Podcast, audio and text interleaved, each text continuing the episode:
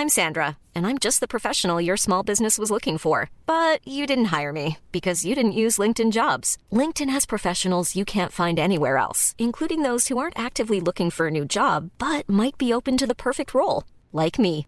In a given month, over 70% of LinkedIn users don't visit other leading job sites. So if you're not looking on LinkedIn, you'll miss out on great candidates like Sandra. Start hiring professionals like a professional. Post your free job on linkedin.com/people today. When you're ready to pop the question, the last thing you want to do is second guess the ring. At Bluenile.com, you can design a one-of-a-kind ring with the ease and convenience of shopping online. Choose your diamond and setting. When you find the one, you'll get it delivered right to your door. Go to Bluenile.com and use promo code LISTEN to get $50 off your purchase of $500 or more. That's code LISTEN at Bluenile.com for $50 off your purchase. Bluenile.com code LISTEN. Many of us have those stubborn pounds that seem impossible to lose, no matter how good we eat or how hard we work out. My solution is PlushCare. PlushCare is a leading telehealth provider with doctors who are there for you day and night to partner with you in your weight loss journey. They can prescribe FDA-approved weight loss medications like Wegovy and Zepbound for those who qualify. Plus, they accept most insurance plans. To get started, visit plushcare.com slash weight loss. That's plushcare.com slash weight loss. Chase Thomas pod, the Chase Thomas podcast. um, my nephew needs me to record. See, I hate. I already hate it. I hate it. All right, hello, and welcome back to another episode of the Chase Thomas Podcast, where I'm still the aforementioned Chase Thomas coming to you live from Knoxville, Tennessee, Everything School HQ, down there in Tequila, Georgia. My good friend, fellow University of North Georgia alumni Matt Green is here. Matt, good evening, sir. How are you? Good evening, sir. I'm uh, I'm doing great. You know, per usual, uh, just watching the Georgia Bulldogs win a win a college basketball game. You know, now twelve and three on the season. Hashtag everything school HQ. I'm gonna go ahead and pull up where their KenPom is at the moment because they Hey, haven't played The anybody. bracketology, uh, not Joe Lunardi, but uh, Andy Katz. Bracketologies came out. He had Georgia first four out. So you know, Here's the thing. That's a win right there. They're they're moving in the right direction. Here's the thing. They are 71st in KenPom at 12 and 3. Uh, their strength of schedule is, let's pull this up, 134th in the country. They are Hey, it's baby Um, steps, man. This was this team's been in like 14th place in the SEC, 13th a couple years here recently. It's well, Tennessee will be there on Saturday, so you'll get the you'll get the necessary. there you go, big time atmosphere in Stegeman Coliseum on Saturday. You going? We were thinking about it. I don't know. We'll see. You should do it. It's holiday weekend, three day weekend. Oh, it should be. I don't. It's not a three day weekend for me. Oh, do you not get Monday off? No, Hmm. I get Monday. company off. doesn't care about MLK. What, what are you? What are you gonna do? Goodness it's, it's a sh- it's a damn shame. Wow. Um. Well, Matt Green, this is uh, a crazy time because we're like seven hours removed from um Nick Saban just casually like it just a casual tweet uh from Chris Low, ESPN. Uh, he's retired, and then I love the second sentence of like he is a six-time national champion at the uh, University of Alabama. It's just kind of funny. It's like yeah, we we, we we're familiar uh with the the great Nick Saban, but um and just like that, it's over. It uh, Nick Saban out the door. We wondered. I wondered before the season on this very show, um, and had that you as didn't of my. wonder, sir. Yeah. you called it. You also called eight and four, and you were way off on your eight. Not and eight and four. They were very close to eight and four. We've said this multiple times. went I'm not 11 and relitigating one and made the playoff. Mhm. Your eight and four was way off, but your half, the other half of your prediction was that Nick Saban retires, and I got to give you some credit with that. Like you could get that right. You could be guessing that for the last few years, every year, and eventually you're going to get it right. But you, uh, this is the first time you've you've uh, made that prediction, so that was uh, I'll give you credit there. But the eight and four, no, I got to hold you to your eight and four. That was uh, I was with you that I thought it was to be a bad year, but I wasn't ready to go eight and four. I don't know. I still Um, think they were closer to eight and four. They were definitely 11 one. still. We were definitely wrong on the Alabama Crimson Tide, and they uh, they found a way to get to the playoff. But but yeah, man, it's the end of an era. Like Nick Saban, it's like I try to tell uh Tori all the time. That like they weren't always this. Like I, like this is legit. Saban has just is he's the greatest coach of all time. Like they, the most of my childhood, Alabama was obviously a big brand, but they were never like the best team in the country. I think they, Mm. they won in '92. I don't remember that, but um, they were just they, they they made some terrible coaching hires there in the early 2000s, but they threw a bunch of money at Nick Saban, and it uh, definitely paid off. This is why people throw a bunch of money at, at dudes because sometimes it pans out like Nick Saban. I got I got a couple stats for you right Mhm. here. So he's uh 297, 71 and 1 in his career. At Alabama, 206 and 29, an 8 87.7 winning percentage.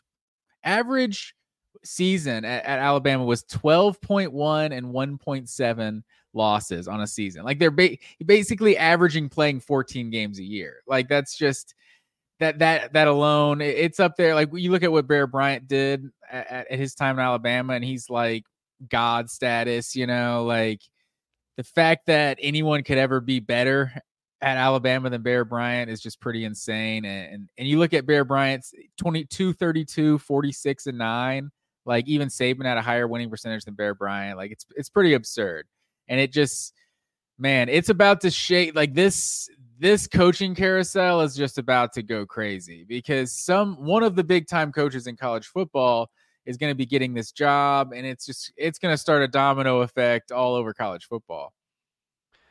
I I don't know. It seems like uh, Josh Pate of Late Kick was uh, saying the search is already rounding third base on tonight's show, and you look at where this search might be going, and I was thinking about like, okay, in terms of possibilities, and I've I've said on this show and to people uh, over the years of like Deion always made the most sense to me. It's like they're close. They did the commercials together.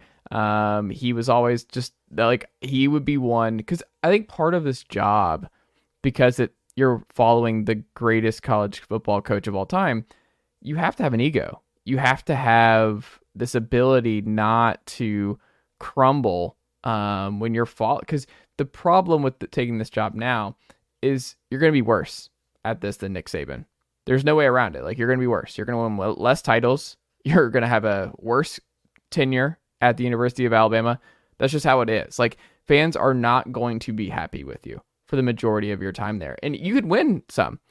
It just doesn't matter because you're following the greatest college football coach of all time and the level Yeah, you of can't winning. guarantee that the next guy's not going to win a championship. Not I'm not saying that. I'm saying like you're going into every year expecting like you're you're fielding potentially the best roster in the sport. You're probably not going to recruit just as well as Nick Saban did over the years. And part of that is just NIL and the transfer portal and everything else. It's just really hard to have a dominant dynasty now. Like Nick Saban is gonna I mean, this Alabama dynasty is probably it for those kind of dynasties in college football, just with the twelve team playoff, with the portal, with us going to a model where so many of these Big Ten and um, SEC schools have like I was looking at I think it, it wasn't Bud Elliott, but somebody else was putting up uh, the recruiting numbers for this uh, this most recent class and how many of the blue chippers wound up at either the Big Ten or the SEC, and almost all the five stars and a cornucopia of the four stars wound up at those two conferences,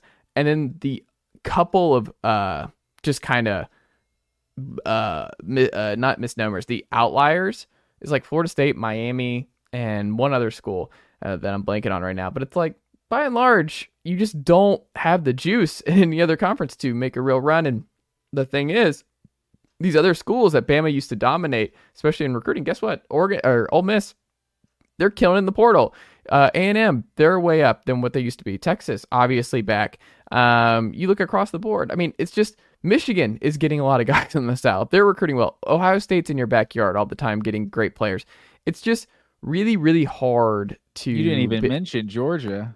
Well, Georgia's already implied. Like Georgia's right there. Like that's I don't need to say, hey, folks, you hear about this? Do you see this? Georgia might be uh throwing. Well, because I think that's kind of what started, not to say the downfall of Alabama, but them not no longer being just this absolute head and shoulders juggernaut was Georgia actually abs- actually like balancing out the talent a little bit. yeah. Alabama not just getting everyone they want.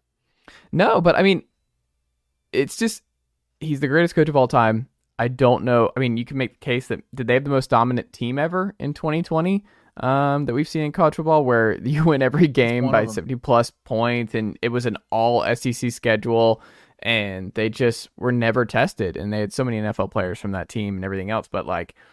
Um, Saban They checked won, every like, box at Alabama. Twelve individual awards. It was Yeah. like they swept like the offensive, like best receiver, best running back, Mhm. best offensive lineman, best quarterback. It was insane. They lost their wide receiver, their best, their Heisman favorite, and Jaylen Waddle in the middle of the year, and got better. And then Donovan Smith just And ends up winning. and said- different uh, Yeah. Donovan, uh, or you said Donovan Sm- Devon. Wait, DeVonta Smith, excuse me. Oh yeah. I was like, you're saying his name wrong, and now I'm blanking on what his Mm. name is. Right?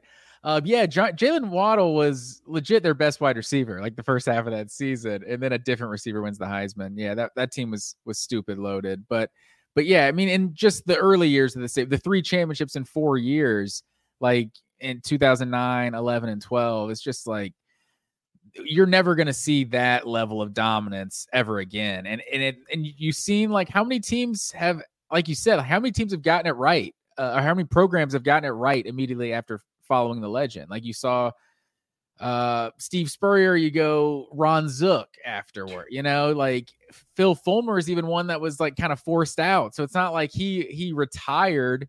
They uh did he retire? Was he, he was he was fired, right? I mean, it, yeah, no, it was a forced out. It wasn't a retirement. Yeah, and so it's like they didn't they didn't they had Lane Kiffin for like a Mhm. year or two that obviously had or just one year, Just right? one that year. had its whole that's a whole other story. But but yeah, it's like like a Lloyd Carr or somebody that that's a, a long term guy that that that retires and, and you get Rich Rod and and Michigan football's never been the same until until Harbaugh got there.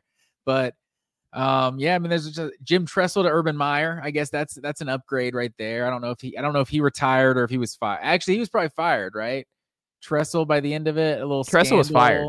Yeah, so that, that, that that's a little bit of a different situation. But you, you have this all time great coach, and, and he's he might not be. I don't even know who followed Woody Hayes. That's probably the better example. But um, but yeah, it's uh, it's gonna be tough for Alabama to, as tough as it's going to be. And I've seen it, all these tweets, like I think Stewart Mandel and, and people like that.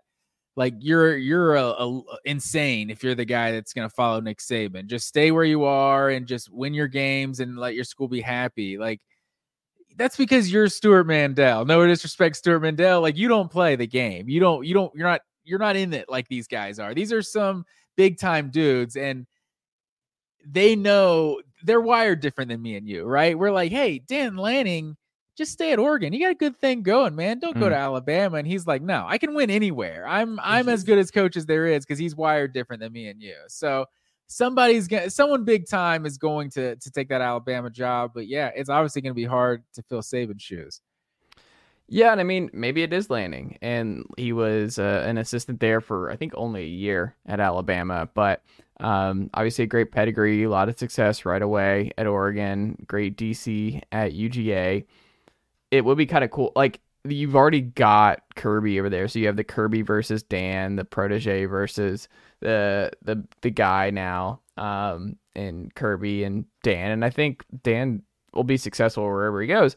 But I was also thinking about this uh, their AD um, is his two hires at Alabama. One, Nate Oats from Buffalo, so not a, a local guy, and who he just hired for baseball because there was a whole scandal with their baseball team, if you remember last year, and he gets fired middle of the year.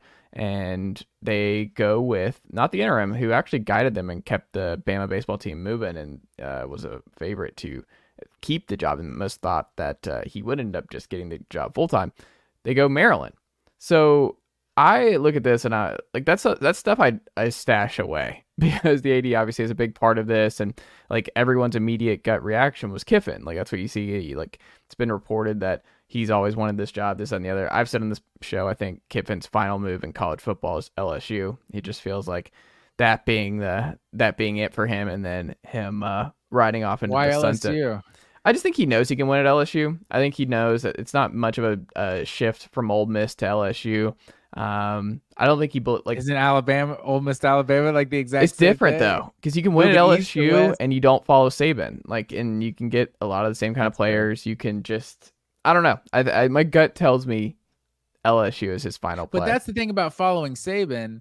The cupboard is full. Like this might not be. hold on. we don't know that in the portal era. Like we have I no mean, idea how many guys because you have a 30 day window right now.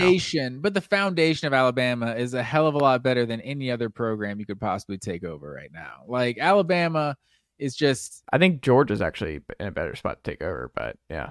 well, I mean, that's probably true, but I'm just I'm just saying in terms of the jobs that are going to be open, like like out there you, there's not going to be a better situation. Like this team is going to be ready to win now. Like Yeah. obviously you're, it's going to come with expectations to win now and that's what's going to make the job tough, but there's a lot of benefits to that job. Uh but so my biggest question is this who can Alabama not get? That's a current college football coach. Because I think that list is two, maybe three people long. And I think it's Kirby Smart, Jim Harbaugh, and maybe Steve Sarkisian.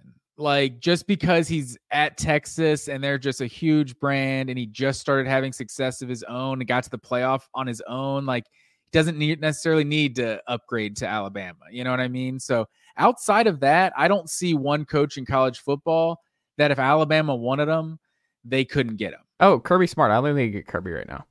No, that's what I'm saying. That's the Yeah. list. Kirby Smart, Jim Harbaugh, and maybe Steve Sarkisian.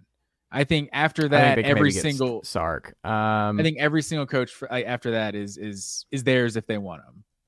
That's a good question. Um, well, I mean, you gotta remember ties to like the like a lot of places people are coaching at their school. I don't know if Heupel would do it. Like, I don't know if Heupel would take Bama. If Alabama came knocking, I think Josh Heupel's bouncing.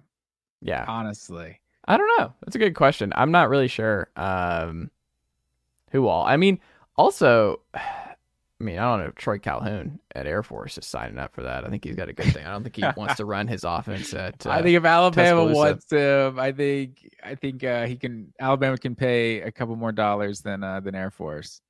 I, I just do you want that if you're Troy Calhoun? What a conversation we're having about the Alabama. yeah, let's keep it. Let's Um, keep it moving. So, and shout out to Troy Calhoun, great coach. Love uh, been, friend I'm sure he's doing a great job. He is doing a great job. I have his helmet. They sent me a helmet. No, shout out to Air Force. Um, no, I, I don't think it's gonna be Deion. Now that it's going through, but I think about this AD, and I don't think it's gonna be Lanning either. Like I think it's just too obvious now, and there's just been too much plain plain talk um, where he is. And Richard Johnson of SI just reported that uh, he was told, or he had a source or something that Lanning was in Eugene as of this afternoon. So I don't know because like Oregon's a good job, and he's got a great class coming in right here. They could they're going to be right there in the CFP uh, going into next year, and I think they're going to be. I mean, I think you make the case they're the favorites to win the Big Ten next year. Um, Do you think he would he would turn down Alabama to stay at Oregon? I don't know. The buyout's huge. His buyout's the biggest of all their targets. I think they re his contract got restructured or something where his buyout's like twenty mil um, to get him out of Oregon. So I think he would be the most expensive pull for Alabama if I have that right. Um, I think actually That's it's another team. I think detail. I might turn. My gut's telling me, because this is the other part of it is like you made a point about Alabama just being not too big to fail, but they have this great infrastructure, right? Like Nick Saban built this 20 year juggernaut. They have the most amount of blue chippers ever in uh, this It's year. at least better than almost everybody. Right.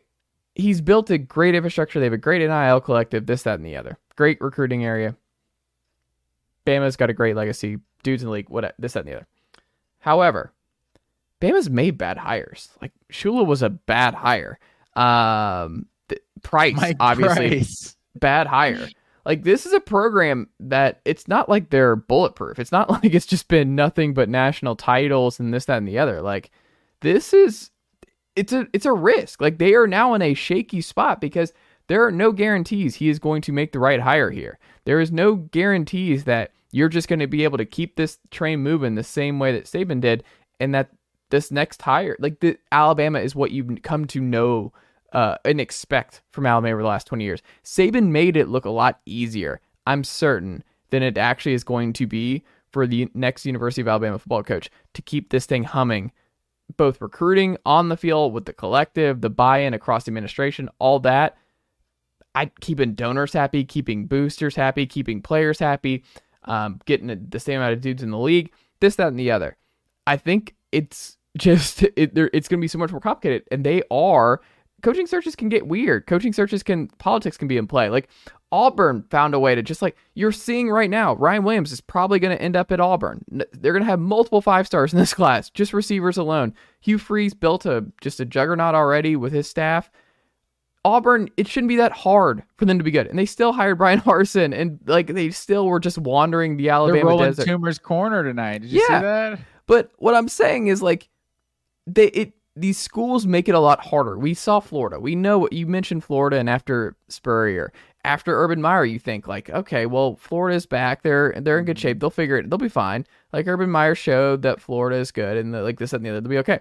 No, like the next person who follows Dabo at Clemson, it, you're gonna be like, wow, Dabo, what he was able to do something that ma- he made it look a lot easier than it actually is to make this. Because you remember what Clemson was before Dabo; they were never uh, the national title juggernaut that he developed them to be over almost a decade. I think when I think about Alabama, the people who are just penciling in that this is just going to be a seamless transition, they're going to get whoever they want, and they're just going to keep this thing humming. I'm not so certain of that. It's always a risk in these coaching searches. There's always a lot of moving parts. But I also think, I don't think it's going to be a Southern guy. I don't think it's going to be a Kiffin. I don't think it's going to be someone from the SEC. My gut tells me it's not Lanning. It's not going to be um, uh, Deion. It's going to be a Big Ten coach, but I don't think it's the one that people think. I think it's going to be Kalen DeBoer at Washington. There's a reason Ryan Grubb, the OC at Washington, was like Saban's first target um, this offseason to be his next OC. I don't, my gut tells me they're going to go outside the box here. And Kalen DeBoer, you know how I feel about him on this program.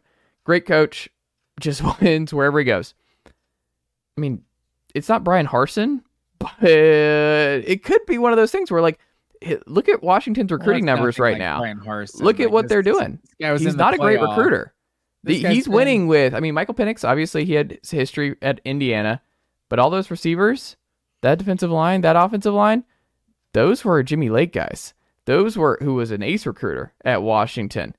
Petersen before him. I don't know what it looks like when he's not recruiting at close to the same level that Nick Saban was. I think it's going to be a weird hire, and I'm not sure. Like, I like Kalen DeBoer a lot. I would encourage Kalen DeBoer to stay at Washington, but I understand it's like generational money uh, going to Alabama, and that's just an opportunity of a lifetime. But I don't know. That's my gut. I think it's going to be a weird hire like that. How dare you even put Brian Harsin's name in the same conversation as Kalen DeBoer? It's just no. Hold on, guy, Brian what is he? Harsin was a great coach before he got to Auburn. great coach. He was he was doing fine at Boise State. Like Brian this Harsin was a good coach. This man's in the Pac-12. He's like what, like 24 and like three or something in the. He's in the last 85 and 36 as a head coach, and that's with the Auburn stuff. He was Yeah, that's- 69 and 19 at Boise. He only lost eight conference games in seven years. That's fine. He didn't lose It's a conference game the last two years he was there. It's not Washington. It's not doing the I'm not Pac-12 disagreeing, but uh, hold on. Let's just not make it seem like Brian Harsin can't coach college football. Like the dude's good. He just picked a bad fit in Auburn. Like it was just a bad culture fit. But no, the No. guy can still coach. He can coach ball. No, that's fine. I just regardless, like obviously it's it's tough to make a hire, but the guy that's taking over this program, like I don't think anyone thinks it's going to be seamless because you're not going to uh, you're not going to ha- be as good as Nick Saban. But this this program that is being inherited is probably the best program any coach has inherit just inherited like over the last I don't know decades. Yeah. Like no no one has just retired and left the program in this good a shape. So Yeah. while it's going to be tough for the the first guy, he's he's going to have a lot to work with right off the bat. So I'll ask you this, Matt Green.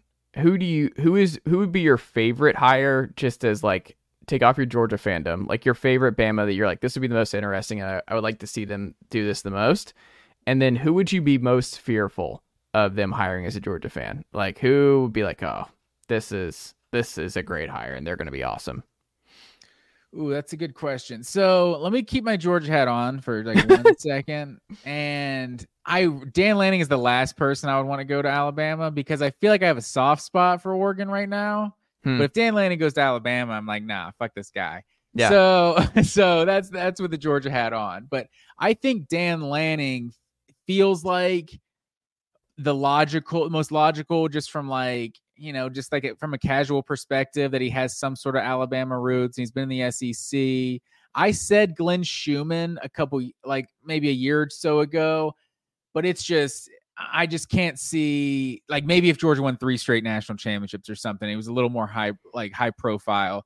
But I just I can't see Alabama going in and the, the guy that's never coached at all, even if he did graduate from Alabama and he's got he's got some of that because I think there's something to the alma mater aspect to it with Jim Harbaugh winning a national championship and Kirby winning a national championship at Georgia. I think a lot of people want to do stuff like that.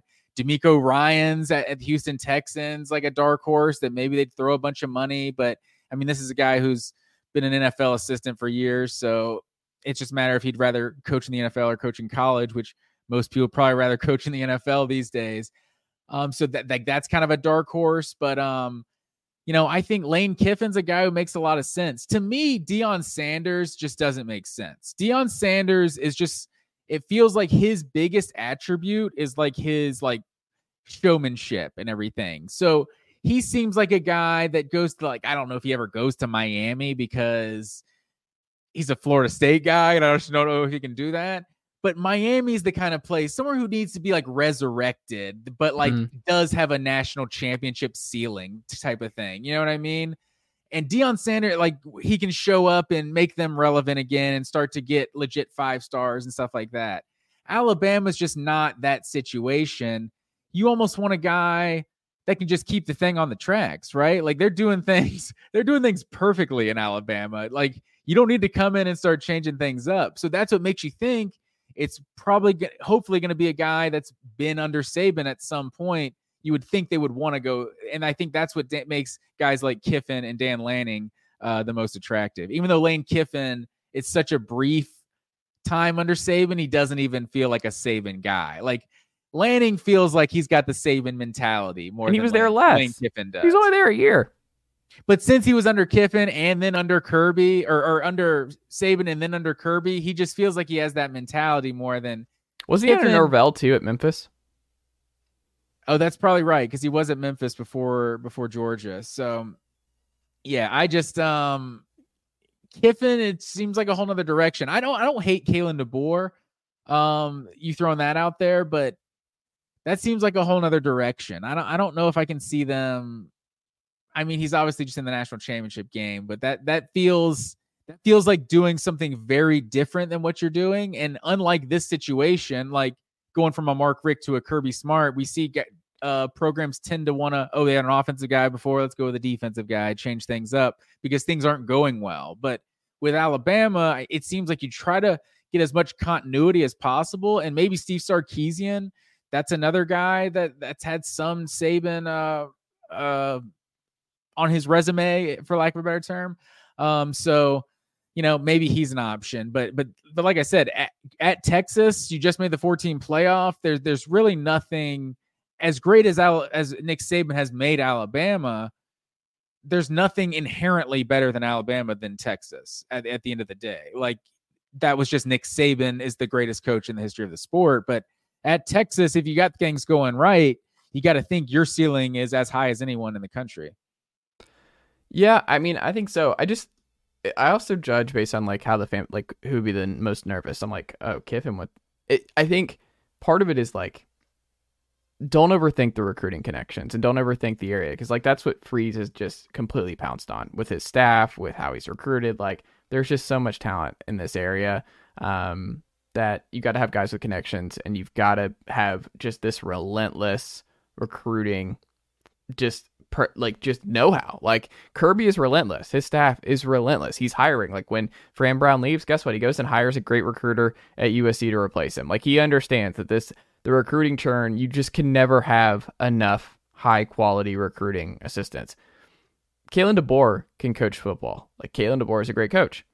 Kalen DeBoer will not recruit at this level. They will not be 90% um, full of blue chippers if Kalen DeBoer winds up at Washington. There's just going to be a disconnect. There's going to be, he's going to bring a lot of his own guys. He's not going to just surround it uh, with nothing but Alabama guys. And that's, again, like, I like Kalen DeBoer. I think he's a, an elite, elite college football coach. I think it's a bad fit. And I, if it's something like that happens, I don't know. Lanning, I think will be fine. Lanning would be kind of scary at Alabama because I don't think it would be a dynasty type deal but I think they are going to keep that thing humming. He'll bring some Oregon guys who are just super talented and get a lot of those Alabama guys to stay who might be thinking like the Caleb Downs of the world. They're going to stay for a Dan Lanning. Like if you bring in Dan Lanning, I think you're going to be able to keep a lot of this group together, which is a little bit scary. You get DeBoer, you get one of these other outside the box guys, you run the risk of losing a lot. So I'm very curious how that goes with the the nature of the portal and the 30 day window these kids have. And then, you know, I think the two dark horses that like if I was a strong betting man, just to like throw 25 bucks on both of them because I think they have a real shot, it would just be like catch some fans by surprise. But when you really think about it, you're like, that's not really a surprise at all. Mike Norvell, I think ACC, you just had the best season you might ever be able to have at Florida State. Cash in that undefeated spot. The ACC is getting left behind more and more. You look at just how um, just this thing is humming with this conference. You're going to continue to fall behind at Florida State in the the money category, not being in the SEC and Big Ten right now. You might not be able to get out of the grant of rights uh, for another decade. We'll see how that goes. It's Alabama. You jump at it, you take it, and you, Bama, it's a safe hire. We know he can coach, and you know Bama will be good. Like they'll keep it humming, and I think that's a pretty safe one. And I think that's like, man, that's that's just solid. Mike Norvell is just going to be really good at Bama. The other one that I think might turn more SEC heads, and I don't know if you share this, Matt Green, but I think it'd actually be pretty defensible. It's Marcus Freeman at Notre Dame. Because you don't know what Notre Dame's future is like as an independent and where they wind up and stuff like that. That Brian Kelly got tired of, hey, there's only so much I can do at Notre Dame before I just reach the point where I just have to acknowledge that I can't win a title at Notre Dame. Marcus Freeman, it's not like he's a Notre Dame lifer. He played football at Ohio State. He understands the recruiting aspect of it. He's recruiting really well at Notre Dame. Bama, like it's not like Saban, obviously Michigan State and other stuff. It's not like he was just in uh he's West Virginia, like he was all over the place. It's not like these deep Southern ties. Marcus Freeman, I think, would recruit at a pretty strong top three, top two level consistently. Not as experienced as a lot of the other names coming in, but I mean, almost 10 wins both in his first two seasons been a great DC years prior. I think he would be a strong recruiter. I think he would. I mean, he just pulled LSU's offensive coordinator, um, who just put together a, a season for Jayden Daniels where he won the Heisman. He'd probably bring him in. So I think the offense would be just uh, moving in the right direction. I think he'd be able to keep a lot of those guys. It might raise some eyebrows from people in the South and everything else, and Bama fans are like, really? We're going to get the Notre Dame guy? I could see Marcus Freeman working and actually being really good. He's a sneaky, scary one to me because I think if you give him Alabama's resources and just kind of his rise, and when you listen to his interviews and stuff like that, you're like, he might be a younger Dan Lanning. Like there's some Dan Lanning parallels with him and what he's doing at Notre Dame. That I don't know. I think that's another one I would throw some money on. I'm still not sold on how good of a coach Marcus Freeman is personally, but I mean, I think there's a lot of guys that could succeed at Alabama because I think Alabama's got a lot going for it. So, yeah, I mean, th- that wouldn't shock me. I think when you're comparing the two, it seems like in the small sample size, like Lanning feels a lot more proven to this point than Marcus Freeman and maybe Oregon. And, and especially you compare those two guys too, like they both didn't exactly inherit rebuilds. So, mm they both inherited really good programs, and I would argue that no, uh, Marcus Freeman inherited a better program and has done worse in his two years uh, there. So I, I think if I was Alabama, the number one guy on my list would be Dan Lanning. Hmm. Okay, we'll end on this because the, the hire might happen um, over the next 24 hours. We can see how we're feeling all this. Your final prediction. You didn't even throw out Dabo Swinney. I don't think it's, they're protesting the students. you see that at the no. the memorial or the the oatmeal cream pie uh, memorial for Nick Saban and his statue, where they they put a bunch, which I love, that they just put a bunch of oatmeal cream pies and a lot of uh, Coach Saban's favorites over there. So shout out to the students. He didn't on die. Yeah, it, it, it's yeah. Well, uh, the Bama's dynasty did. Um, but it was already dead. Some some knew it was already dead, but we mm. keep going. Well, they were basically saying like not anybody but Dabo was that uh, nobody at Alabama wants Dabo, and I don't think Dabo man, like that's tough. That's your alma mater, man. People just he's a divisive figure, and I look it works at Clemson. But my theory on Dabo has always been like he. I don't think he jumps. I think he just retires. Like once he leaves Clemson, it's over. He's not dealing with the portal. He he's should. not. Dealing, he's not starting over somewhere else. That man is getting out. Uh, my guess is because he definitely isn't doing an NFL locker room and all that. Like that man is not making the jump to the NFL. So I think it's Clemson, and then he rides off Hates players sunset. getting paid. Yeah, like I just I don't I don't see that going well. Um, so your final prediction though, Matt Green, who do you think it is? Um, I feel like if I gotta predict, I, I guess I'm gonna go with Lanning. I think that's uh, the buyout. You know, money. You find the money. If if if it's a money's no object at uh at Alabama. So I don't know. I think that's that's the one that makes the most sense to me. Um, is Alabama definitely a better job than than Oregon in your opinion Is Alabama a better job than Oregon? right now today? Yeah, Like if you're Dan Lanning, if you like if you're if you haven't been at Oregon, if you're just anywhere and you can just choose to go to Alabama or Oregon, then you probably choose Alabama. But if you're all is it worth starting over and, and following a guy like Nick Saban to jump to Alabama? That's the question. It's a question he has to answer. I'm gonna say. I also love that Pat Shurmur has the six best odds to get this job. I mean, Billy Napier was on on the betting odds. I don't know. He's 14 to 1. Pat Shurmur has better odds than Norvell, Ryan Day, Marcus Freeman, James Franklin. That's preposterous. Like that is I, I just that that is what every SEC fan needs to be rooting for. Pat Shurmur, Shurmur would be just an unbelievable Shula price hire. Like he's an OC right now. He just got that that that oh my goodness, that would be incredible. Um, but it's not gonna happen. I'm gonna say it's Kalen DeBoer is my final answer. Ooh. I mean, I wouldn't hate it. I- wish if Alabama had more continuity on the defensive side of the ball, like someone who'd kind of been there a while, like a Bud Foster type or something, you know, Mm. it would be that would I- that would be a direction I would like to go in, like someone who's just new age offense, and it's like just leave that defense alone and keep doing what you're doing. But like Kevin Steele, I don't know how long does he last anywhere. Like, is he even going to be? Is he even going to be around for the next guy? He already retired. really. Kevin Steele retired a couple days ago. Oh, t- there you go. I was Yeah. uh, I missed that. So Mhm. so there you go.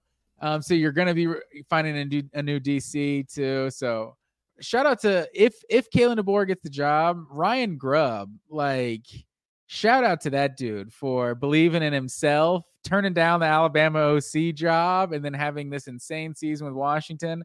I imagine if Kalen DeBoer gets the job, Ryan Grubb is going to be the OC at Alabama, uh, unless he finds a head coaching job of his own. Speaking of Washington, um, let's uh, pivot here uh, on this. It's gonna be a shorter show with uh, the saving stuff and college football. Uh, now the regular season coming to and postseason coming to a close. Um, Matt Green, Michigan blows out um, Washington as you texted me like, oh, second. There's a whole second half, and I'm like, dude, I'm just I'm on fire with my picks. I'm on fire with. I mean, that was a uh, what I'm close calling game. right now. Calling Nick Saban way. out, 'cause saying Saban was going to retire is my bold prediction before the year. Uh, getting the college football playoff exactly right. Getting the national title pick exactly right. Um, look, man, Oh, I'm tired on, of winning. on. When you're at everything stop? school HQ, it just it rubs off on you sometimes, man. Can I can I stop real quick? I had one last Saban Saban uh, Mm-hmm. note here. The worst se- season of Nick Saban's career was ten and 3 Mhm. uh, at Alabama. Other schools are building coffee table books for stuff like that. Okay, that's all I got to say. Yeah. It's those days are over, just- man. It was a forced joke. I was just trying to throw a dig at, at Tennessee there. We can talk about the Oh. championship game now. Okay, I didn't think that was necessary. Um, but Matt Green, can Georgia fans stop? Because the Georgia fans who came out immediately after Michigan stomped uh, Washington in the national title game, Georgia fans, man, I need you to be the Georgia fan police here, Matt Green, because they come out That's number fair. two, S and P plus. So, and I think everyone, rational college football fan, would say the best two teams this year were Georgia and Michigan. I think most rational fans would say that. That being said, the instant reaction and seeing a lot of, I mean, even Georgia people that I respect being like, oh, this Georgia team would have blasted Michigan is absurd because I understand you saw the Orange Bowl and you remember what happened there two years ago, completely different circumstance.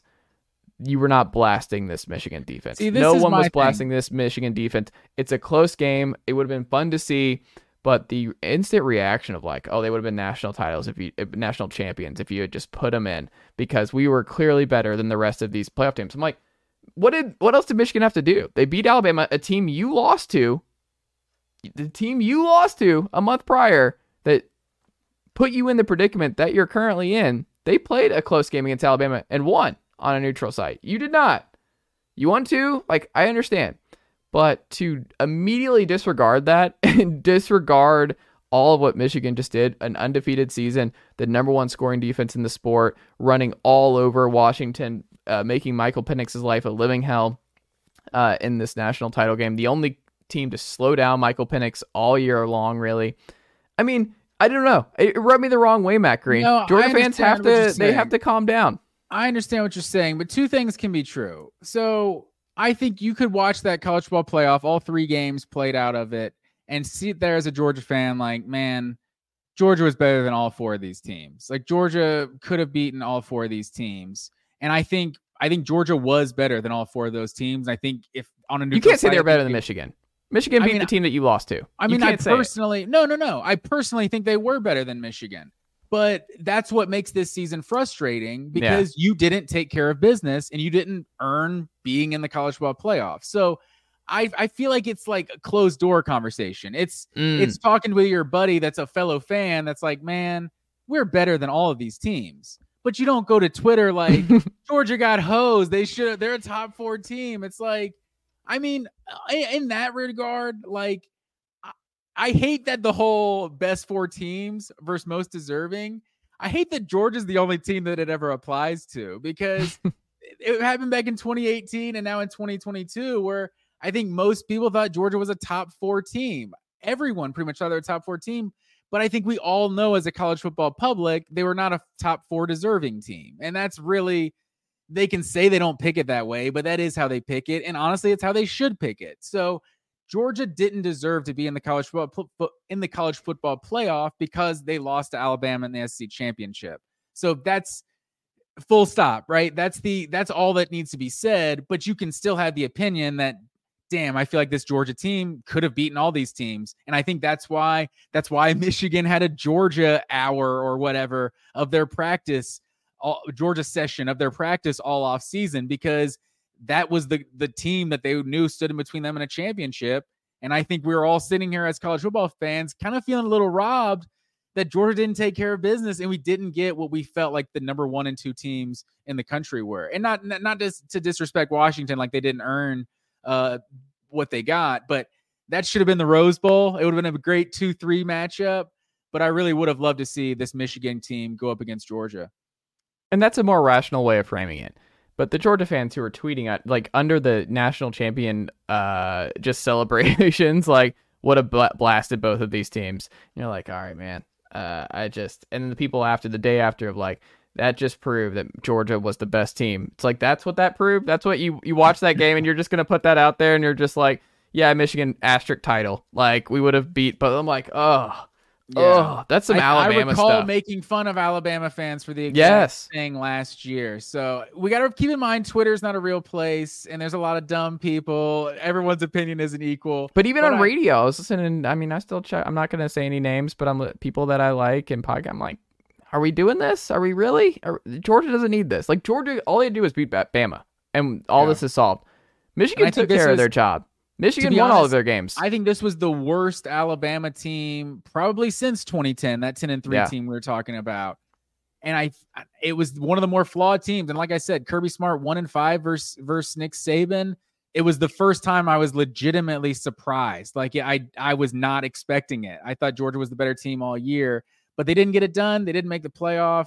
It is what it is. Michigan and Washington both went undefeated and they they deserved where they were do we are we digging into this game or let's yeah i, I got a couple because I mean, it's been a couple days so now that yeah. we've had duff settle and Saban and everything else we're not going to do a deep dive but yeah uh, what do you got for me so I, I was just go looking at michigan there's like this is like a great story like this is like some i don't know like movie type stuff but it's like it's it's there's a lot of poetic justice here so january 1st january 8th 2021 that was the day that Jim Harbaugh restructured his contract because to that point, he was 49 and 22 at Michigan, winning 69% of his games for six years. Since that three years to the date, he won the he won a national championship on January 8th. The last three years, he's 40 and three, and Michigan has just been a powerhouse. So it's like it's just a perfect story in terms of like the the team that w- went undefeated, right? And then they got blasted when they got to the playoff. And then they went undefeated again and they had uh, uh they got upset, but it was a, a track me like a classic game. And then they got back, went undefeated again, and then they they finally they the seniors come back. Like Blake Corum, the Heisman finalist a year ago, gets hurt at the end of the season, has a bad taste in his mouth, comes back for his senior year. Just this loaded roster, had a bunch of people come back and they just had everything and they won a national championship. But then you have this cheating scandal, and it's like you can't even feel good. It's like there's so much like poetic justice happening, and they're like, yeah, but they also cheated. I don't know how much we care about it, but it's nonetheless, it's it's a great just like story of just a team that was kept knocking on the door, and they eventually uh, and they eventually broke through. And there's something like I said that's just special about a guy winning at his alma mater, like like Kirby has the past couple years. And it's also like it inspired them, and you kind of wonder like, do they make this run if it's not Michigan against the world? Because this pissed them all off and it brought the coaching staff further together. It brought the players further together. It gave them that same thing, like that rat poison. I mean, Georgia had it where it's like they thought we were going to go seven and five. And it's like we all laugh from the outside. It's like no one thought you were doing seven and five. And it worked internally, which is all that matters. It's motivating the guys in that locker room. That's all you have to worry about. And those Michigan players were motivated to win every game and prove week in, week out that those scandals did not uh, mean anything uh, on the field and that they were still the best team in the country with or without whatever you thought that was going on there. Like the, it's just, it's a great run. Um, Harbaugh, I think he's a quirky dude, but the guy's just a winner, man he wins everywhere. Like Harbaugh wins everywhere. And to re- revitalize San Diego years and years ago, to revitalize Stanford, to uh, get to the Super Bowl with San Francisco, to I mean, turn bi- Stanford into like a perennial like New Year's Six team. Yeah, and again, we see now how hard that was. That's like one of those where he's gone, and David Shaw like was okay for a little bit, and then it got really bad, and now they're one of the worst teams in Pac-12 now, the ACC, which is weird. Almost won a Super Bowl. Yeah, almost won a Super Bowl. And then he comes here and he, like you said, restructures the contract. It gets bad. 2020, they were awful. What were they two and four? Where it was like, oh, this is a this is over. And he's like, nah. Uh, Which we talked about at the time was hilarious. It was just mm. like, you know, Jim, you haven't been coach, you've been underperforming. And he's like, mm. He's like, I have been underperforming. How about you pay me a little bit less? He's okay. We can agree on that. And it, I've never seen anything like it in a sports uh, contract. They didn't fire him; they just paid him a little less, and and he uh, he earned it. And he's, I think he's going to get paid a little bit more now, or jump to the NFL. We'll see. Who knows what he does? But he has all the leverage in the world. He wins wherever he goes, NFL, college. He makes it look e- easy. Um, I think it's a great story. I think Harbaugh is a great story. Um, Other than the cheating. I mean, I just every like I just I'm not doing it. And uh again, I will say there's a reason that there was a lot of big time programs and elite coaches that did not go after Jim Harbaugh publicly. Um all that being said, Michigan was the best team at the beginning of the year. They were the best team at the end. The stats bared that out. They were in the blue chip ratio. The trenches were awesome. They got to Michael Penix. They dominated on the on the offensive and defensive line. Edwards those two big runs early. Corum obviously ran the ball really well. Michigan, I think they ran for over 300 in this game total. There's yeah. zero times Michigan was going to lose a football game when they run for 300 plus. Like that just means See, you're having a tough day. You're, you're, framing this like this was a blowout. Though. Oh, it was never like, close. Like the after the first quarter, it was over. Like this game was, was, a touchdown game for like no, it never quarters. felt like it. Do you see like they had like a ninety-seven? Per, what was the win probability after those first two touchdowns? It was something crazy because I was keeping up with that on I ESPN. Just, I know defense obviously impacts the way an offense plays, but mm-hmm. Washington mm. played outside of I think it was the Arizona State game. This was the worst game, the worst performance from this Washington offense I've seen almost all year. Like. Mm. Penix was definitely under pressure. Like every single throw was off his back foot. Like it was insane the pressure he was under, but there were just so many missed opportunities. Like the the one in the second quarter, the fourth down where he had Odunze wide open for what would have been like a 40 yard touchdown. And, and, they missed they missed that one. The obviously the holding on the on the big uh on the, the one big play they did have early in the fourth quarter. Like when that's still a touchdown game early in the fourth. I mean, that's and that's the drive after uh they the running back just had an easy drop on a third down and short. So it's like they just as as poor as Penix played, like he missed so many throws, and obviously you you have to give Michigan a bunch of credit for that because he was under so much pressure. And I'm sure even when he wasn't, he was still feeling it just because he was under pressure most of the time. But uh, just with the way that Washington's and it's not like Texas's uh, defense was just that terrible, and that's the only reason Washington played well. Like they've they've been doing this all season. These receivers have been ballers all season, and you just saw so many uncharacteristic drops. So I hated that we didn't get really the best version of Washington. Like obviously, Michigan contributed to that, but I mean, this Washington defense doesn't really get enough credit. Like this thing was seven, like like you said, Michigan ran for 300 and they ran for 303 yards on 38 carries. On the first three drives of the game, they had 10 carries for 184 yards. So I mean, from the second quarter on, like final three quarters of the game, they're holding Michigan to four yards a carry. And, you know, that's not amazing, but it's it's not 18 yards a carry like it was in the first quarter. So I just that they got what was it like five, six straight uh drives where Michigan didn't score. Like Washington's defense did enough to win this game. And I feel like Michael Penix and these receivers just missed a, a, few opportunities, and I think this game really got away from. And then after that, I think it was the what is it, the fourth down stop, or I can't remember in the fourth quarter. Um, and obviously the interception to start the second half was big, but once once Michigan just kind of put the put their foot on their throat, they they just kind of dominated the, the the rest of the game. Yeah, and I mean, this is another one, Matt Green, where look, people were getting a little worried about the blue chip ratio. Was Penix going to break the mode of first team to win a national title, not being in that top 15 in the blue chip ratio? And Michael Penix was the kind of quarterback to maybe do that. And Michael Penix was awesome, but they did not. And Bud Elliott has this tweet. I don't know if you saw this a couple days ago. Um, non blue chip rate, huh? Bud Elliott was sweating. I mean, he was. He lives his life by the blue chip ratio. Hey, we love Bud Elliott on this program. Um, non blue chip ratio teams who made the championship game playoff era 0 and 4, losing by an average of 27 points, minus 5, minus 21, minus 22, and minus 58 in those four losses. That's just what happened Wait, again. You're saying 0 and 4. You're saying Washington's not a blue chip ratio team, right? Correct. Yeah. So all well, four won. teams have been in the national. No, no, no. In the, in the national, national title. Yeah. Who are those teams? Uh, I don't know, but TCU is, is Oregon in there. maybe uh, that first year. Who? Maybe Oregon, the first Probably, year of the playoff. Yeah, that feels right. But yeah, all four teams um, got smoked and uh, did not work in the national title game. It's just still the this trenches was, and that depth. I just, I, I think getting you hate smoked, this. You hate I the blue chip ratio. Smoked. I know I do. I think it's really overrated. The composite rankings and stuff like that. Obviously, you know who the teams have the best talent and and they're the best. That's essentially what what that thing is telling you. But I just disagree that they got smoked. Like they were about to get smoked in the first quarter, and then this game was going back and forth, and they were down. Like what? what let me. What is the box score? Like they were down twenty to, to thirteen at halftime, right? And it was. I mean, sure. They couldn't run the ball. Michigan ran for over 300 yards. There was never a, po- a point after Michigan showed that they could run whenever they wanted on Washington. It was over. I'm just saying, Washington scored to make it 17 10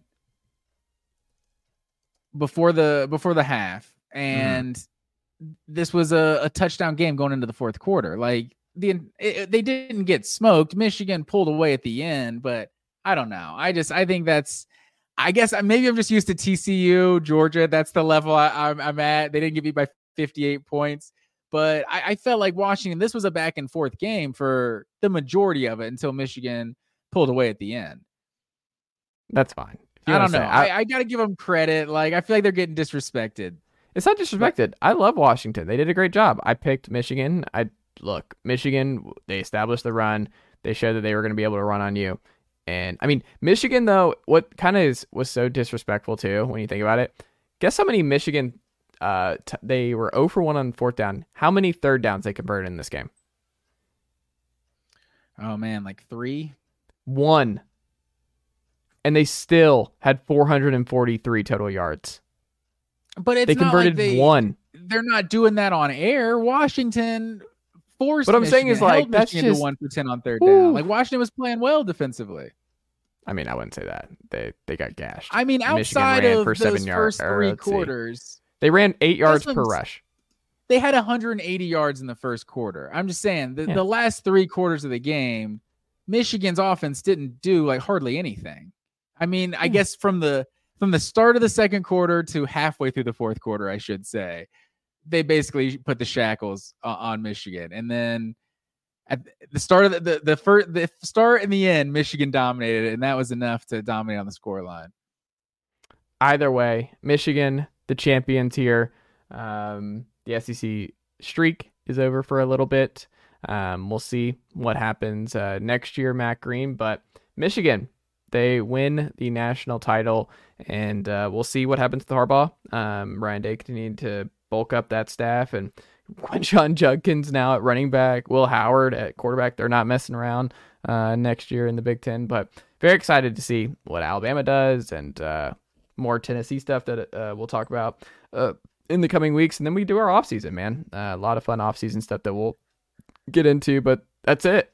So do you prefer the um the the storyline of like whoever wins is winning their first championship or for in forever or do you prefer like the more David and Goliath the the perennial powerhouse facing the team that's trying to break through you know like the Clemson facing Alabama they haven't won a championship in 30 something years facing the gold standard Oh, that one. versus versus Washington, Michigan. Whoever wins, you know it's going to be somebody's. Like I've heard people talk about this could be the year we get like the Browns and the Lions in the Super Bowl. And it's like, Mm. No, I don't want Browns and Lions. Like I want to watch the Lions play whoever the the, The Chiefs, Chiefs, or something. Yeah. it's like that. That's a, a better storyline. But I agree but with that. um, but it was still it was a it was a good game. As a neutral fan, anyone I don't I saw people hating on the game, like like there was bad football being played at, at times. Like I don't know. I, I feel like people get people get so sensitive when when it's not their team playing in the game. But um, I thought it was a great game.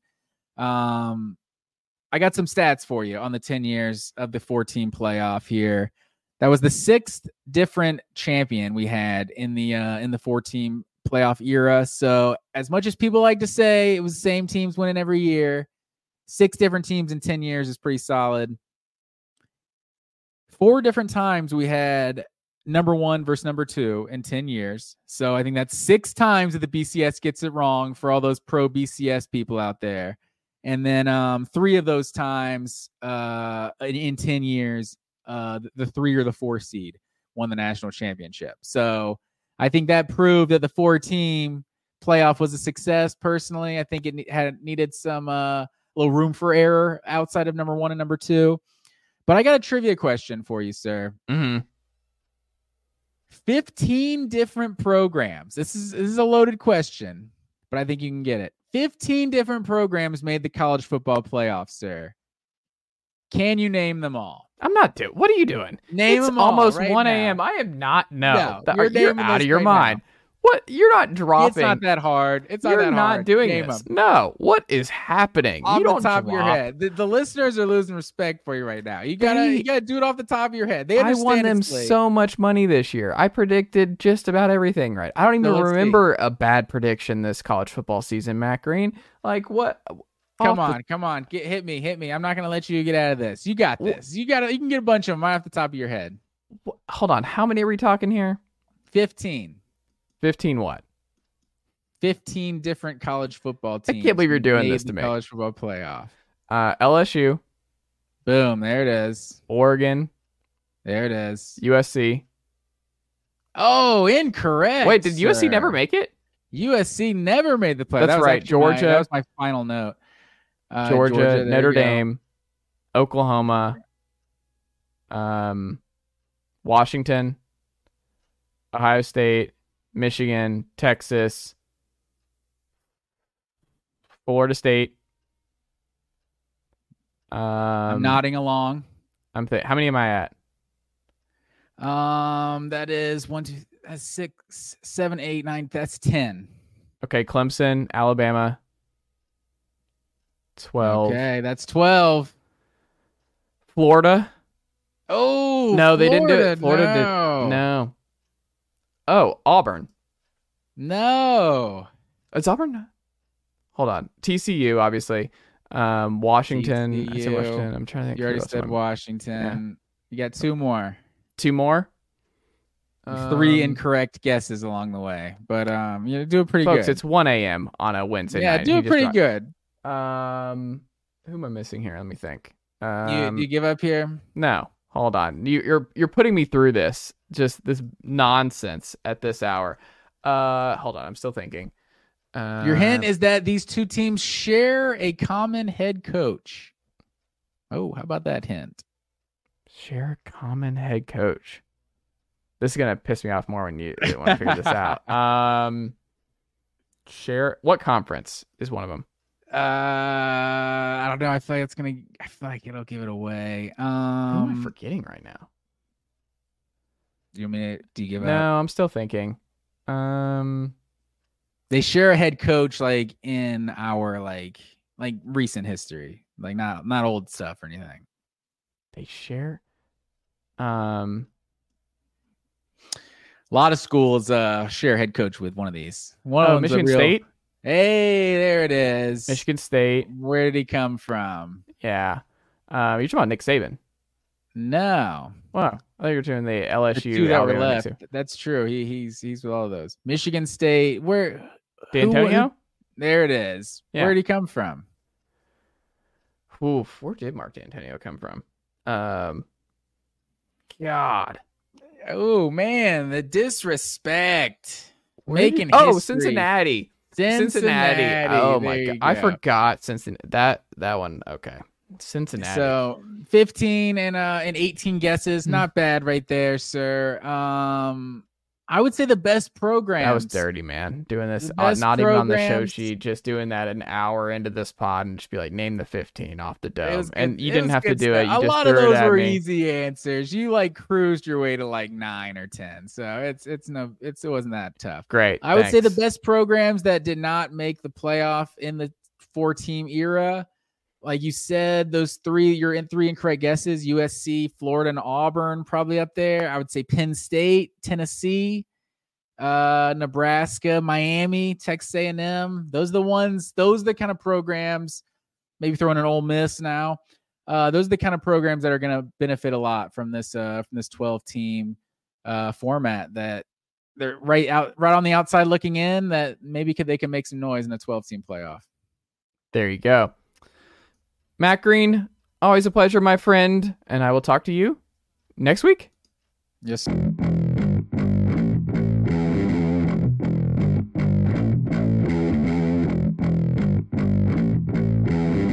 right, hello, and welcome back to another episode of the Chase Thomas Podcast, where I'm still the aforementioned Chase Thomas coming to you live from Knoxville, Tennessee, Everything School HQ up there in New York City. not Fangraph Zone. Jon Tayler, the Trains man. Uh, we don't we call him Trains Tayler now. Jonathan Trains no one, Tayler. No one calls me that. It could it could happen. No, no, it won't.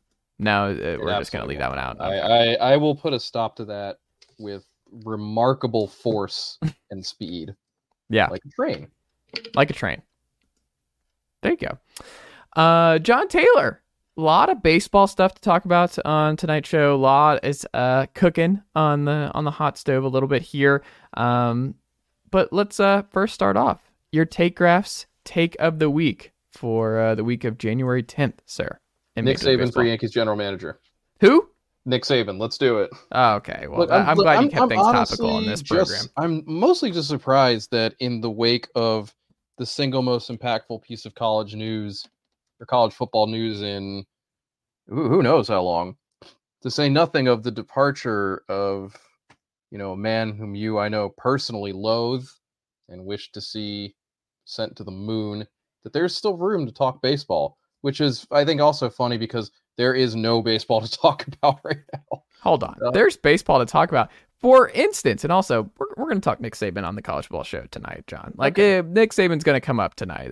I'll I'll get it out. And look, I respect the guy. Like he won a lot of football games. Like it's just going to make my life better in the fall because Tennessee will not be playing Nick Saban uh, this this fall, which will be nice. It'll be someone not Nick Saban, and yeah, it'll be. Good. I mean, look, it'll be some guy who in three years is going to want to jump off a bridge. So it's a tough, tough follow, man. Following Nick Saban is, uh, oof, it's tough. Um, but Jon Tayler, yes. Speaking of Nick Saban, when we think of Alabama, there's a lot of Alabama New York Yankee fans LA Lakers. Cowboys. There are a lot of those crossovers. A natural uh Venn, the natural overlap in the Venn diagram. Mm-hmm. Which makes me ask, because I was thinking about the outfield. You obviously are quite familiar with the Alex Verdugo experience and mm what unfolded there. We'll see where Trent Grisham uh, ultimately winds up in this Yankees outfield if he's an everyday guy, just because you need the defense really bad um, in this outfield. Giancarlo Stanton, we talked about this offseason about what his future looks like in New York. And then you have Juan Soto, who feels like a forgotten addition this offseason. I don't think people weirdly he doesn't it feel like he's just gotten completely overlooked. Like, hey, the Yankees traded for Juan Soto, who is still very much in his prime, an extremely good baseball player who could be the AL MVP next year, and it wouldn't be the biggest surprise in the world. Like he still has no, that I, kind of upside. I, I imagine. But how does this all work? Jon, do you think they will all work out together? The Yankees are going to figure out the best three. Will the, there be a lot of hodgepodge and moving around? Will somebody have to be moved? How does this Yankees outfield unfold?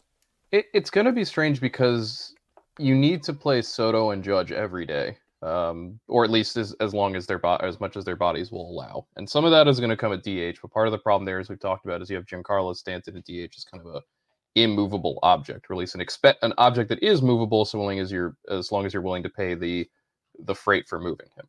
Mm. I would assume that we're gonna see to start the season Verdugo in left, Judge in center, and Soto in right. Um, which I think makes sense for a few reasons. One, right field, I think is probably the best place to put Soto. It's the smallest of the three outfield positions in Yankee Stadium, which will be playing half his games. He is not a good fielder. You want to try to hide him as much as possible, and I think it makes sense to put him in a place where he doesn't have that much ground to cover. Two, of those three guys, Judge is far and away the best defensive outfielder, so it makes sense in that sense to put him in center. Uh, three, Verdugo has to go somewhere, and left is really the only place left that makes sense for him. The issue, if anything, you're going to run into is a, is a couple of things. First of all, the Yankees right now. I mean, and granted, this is this is something that makes sense for them because you know a, a lot that got talked about with them is why don't they have more left-handed power bats? Well, mm-hmm. now they have one of the best in the business in Soto, to say nothing about Verdugo being a lefty and Trent Grisham being a lefty. The only problem with that is you have uh, four outfielders, three of whom are lefties, and the only right-hander is the guy you never want to put on the bench in the first place in Judge. So there's not really opportunities for platoon play there. I think in an ideal world, uh, their Yankees would probably have some kind of left field platoon set up with Grisham and a right-handed hitting outfielder, but that's just not how things worked out. The other part of it is I really struggle to see, and, and maybe not maybe struggle is too strong, but I, uh, a worry I'm sure that the Yankees have, especially after what happened last season when he injured himself running into the fence at Dodger Stadium, is can Aaron Judge hold up to a full 150 plus game grind mm. as a full time center fielder? It's obviously the most taxing defensive position in the outfield. Um, you know, it's going to ask a lot for him range wise. Going to ask a lot for him to you know be going at full burst uh, on a semi-regular basis. Again, you know, in, in, right field, there's less for him to worry about in terms of ground to cover. He can play more shallow. You know, he doesn't have to worry so much about, uh, uh, you know, obviously he doesn't have to worry about ground to his left as much.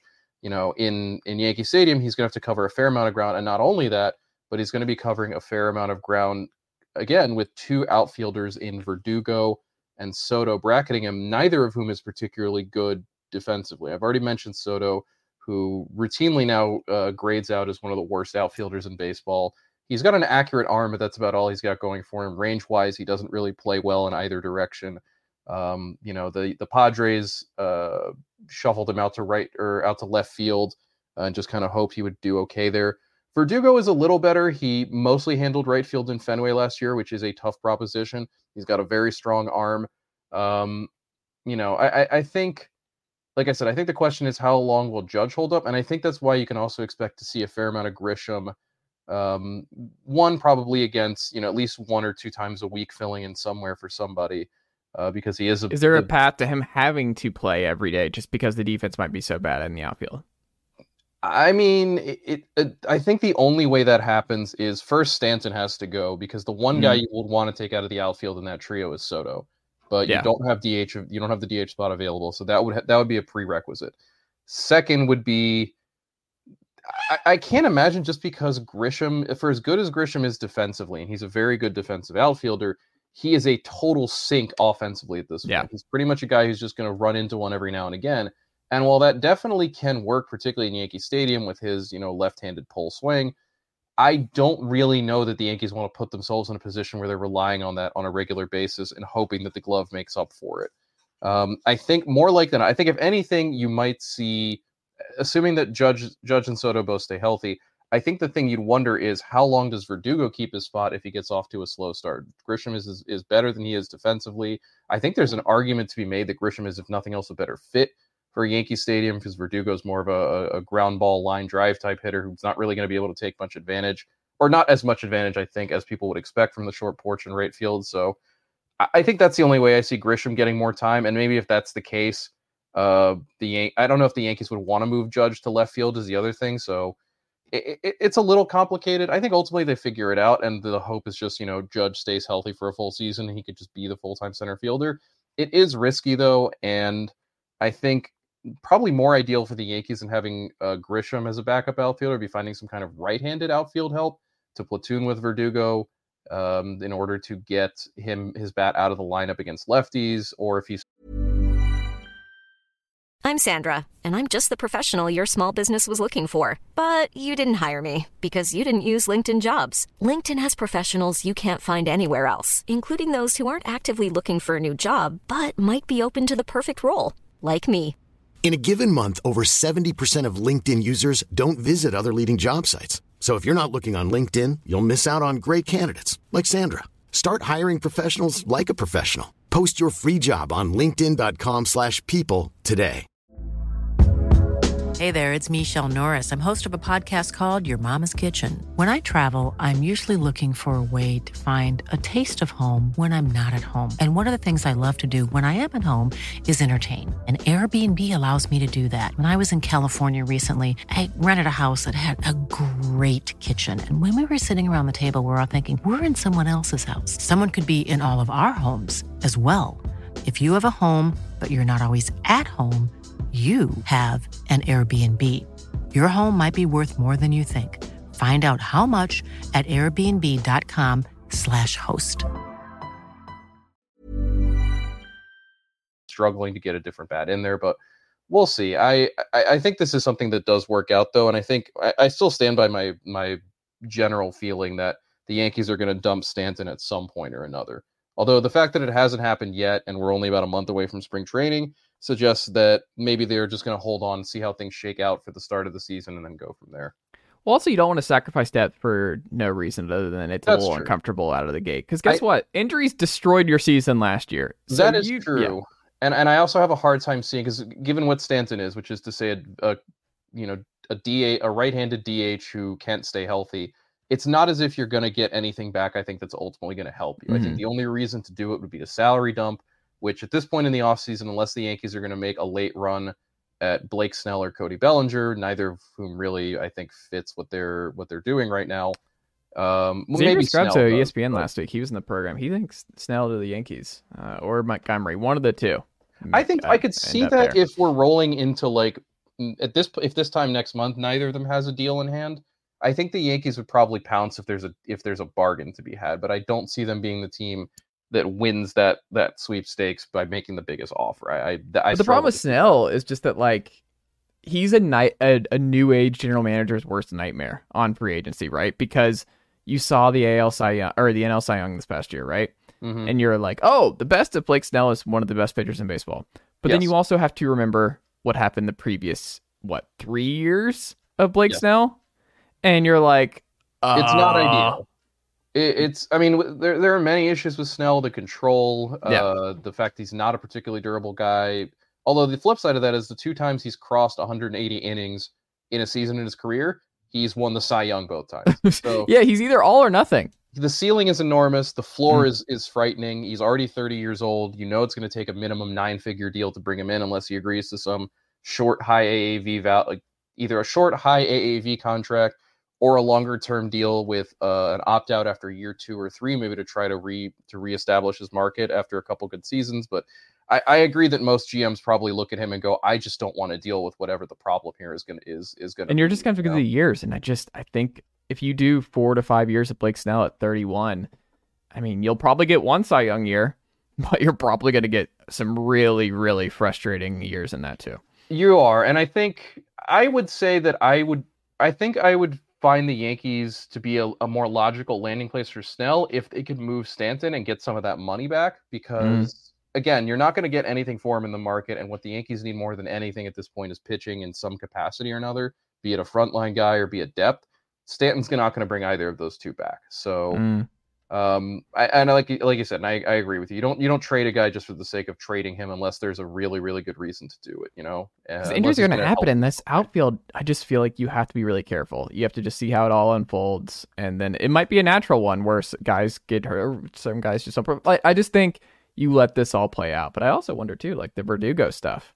Like, is he like is that going to just be smooth sailing for Alex Verdugo in New York? Are we sure?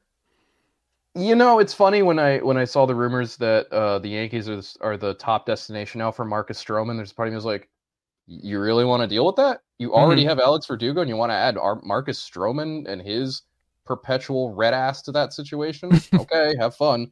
Mhm. I mean, I I, I get it uh, at least with regards to Stroman. Like I.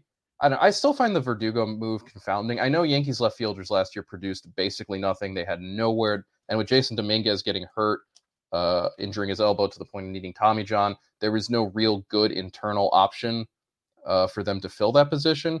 Verdugo's only got a year of team control left. I assume this is pretty much just a, you know, he's just there to fill a spot for a year.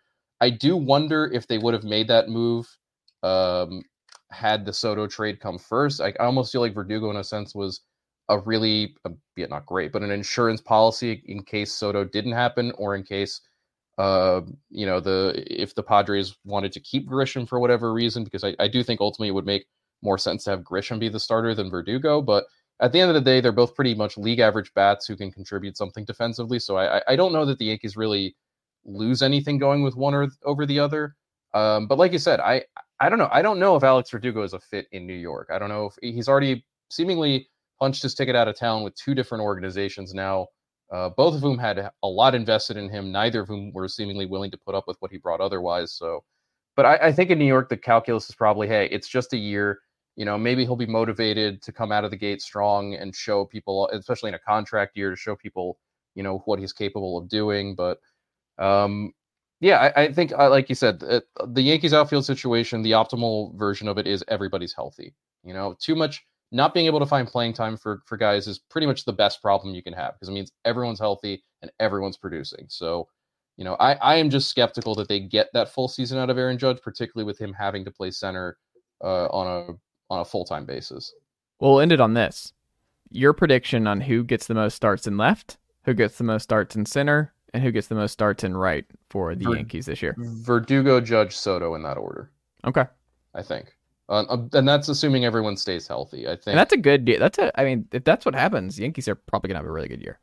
I think. Yeah, I think. I mean, look, the, the Yankees season re- revolves around. It used to revolve around Aaron Judge and Gerrit Cole. Now it revolves around Aaron Judge, Gerrit Cole, and Juan Soto. So Yeah. all three of those guys, full healthy seasons. Yeah, the Yankees are going to be a problem for a lot of teams. Uh, we have some breaking news in the program, sir. Uh, Nick Saban has unretired No, still Okay. retired. But the Cubs, the Cubs. Cubs, Cubs. they are in agreement per Jesse Rogers of ESPN with lefty Shota. Is it Amanga? Amanga? Imanaga. Imanaga on a four-year, fifty-three million dollar deal. Yes, I just saw the the Jesse Rogers report. It's four years, fifty three, with uh some kind of option that can push it to five years, Mhm. eighty million dollars. So Do you like this for the Cubs? Yeah, I think it's you know if you look at their depth chart pre Imanaga, um, which you can which you can always do on Fangraphs by going over to the roster resource depth charts. Which I gotta say, I I'm not, I'm not even doing this for the for the for the yucks at this point. Like I genuinely mm. love roster resource and what it offers. No, it's good. Uh, We're still pro Fangraphs on this project. Yeah. This podcast. We'll promote them every week. Like the top of that rotation is solid with with Justin Steele. You're a little shakier with Jameson Taillon, and then beyond that, it was Kyle Hendricks, Jordan Wicks, and a, a bunch of arms like uh, guys who may not be ready yet, and Ben Brown, Caleb Killian, Hayden Wesneski um, you know, maybe a bullpen arm like Keegan Thompson or Javier Assad. You saw how many uh, issues the Cubs had with the back of the rotation last year. Obviously, they let Marcus Stroman walk. The funny thing is, I think they've replaced him in more or less someone similar in Imanaga. Um, for those who don't know, the second best Japanese pitcher available this offseason behind obviously Yoshinobu Yamamoto. The main difference being that Imanaga is 30. Uh, he does not throw particularly hard, tops out around 91, 92 has some good secondary stuff, but nothing. I mean, the, the, stuff is nothing on the level of Yamamoto's, but there are maybe like five to ten pitchers alive who have stuff on the level of Yamamoto's. So that's obviously that's that's not a, an insult by any stretch. Mm. Um, and he has phenomenal control and command. Uh, that's you know you, you, saw him pitch a little bit during the World Baseball Classic. Uh, he looked good. I think he pitched particularly against Team USA. Um, he looked very good in that one. Uh, I think the concern you have with Imanaga is, is, a few things. One is the age. He's already 30. You're not, you know, they're not, these aren't peak years you're going to get. This is, you know, the beginning of the back half for him.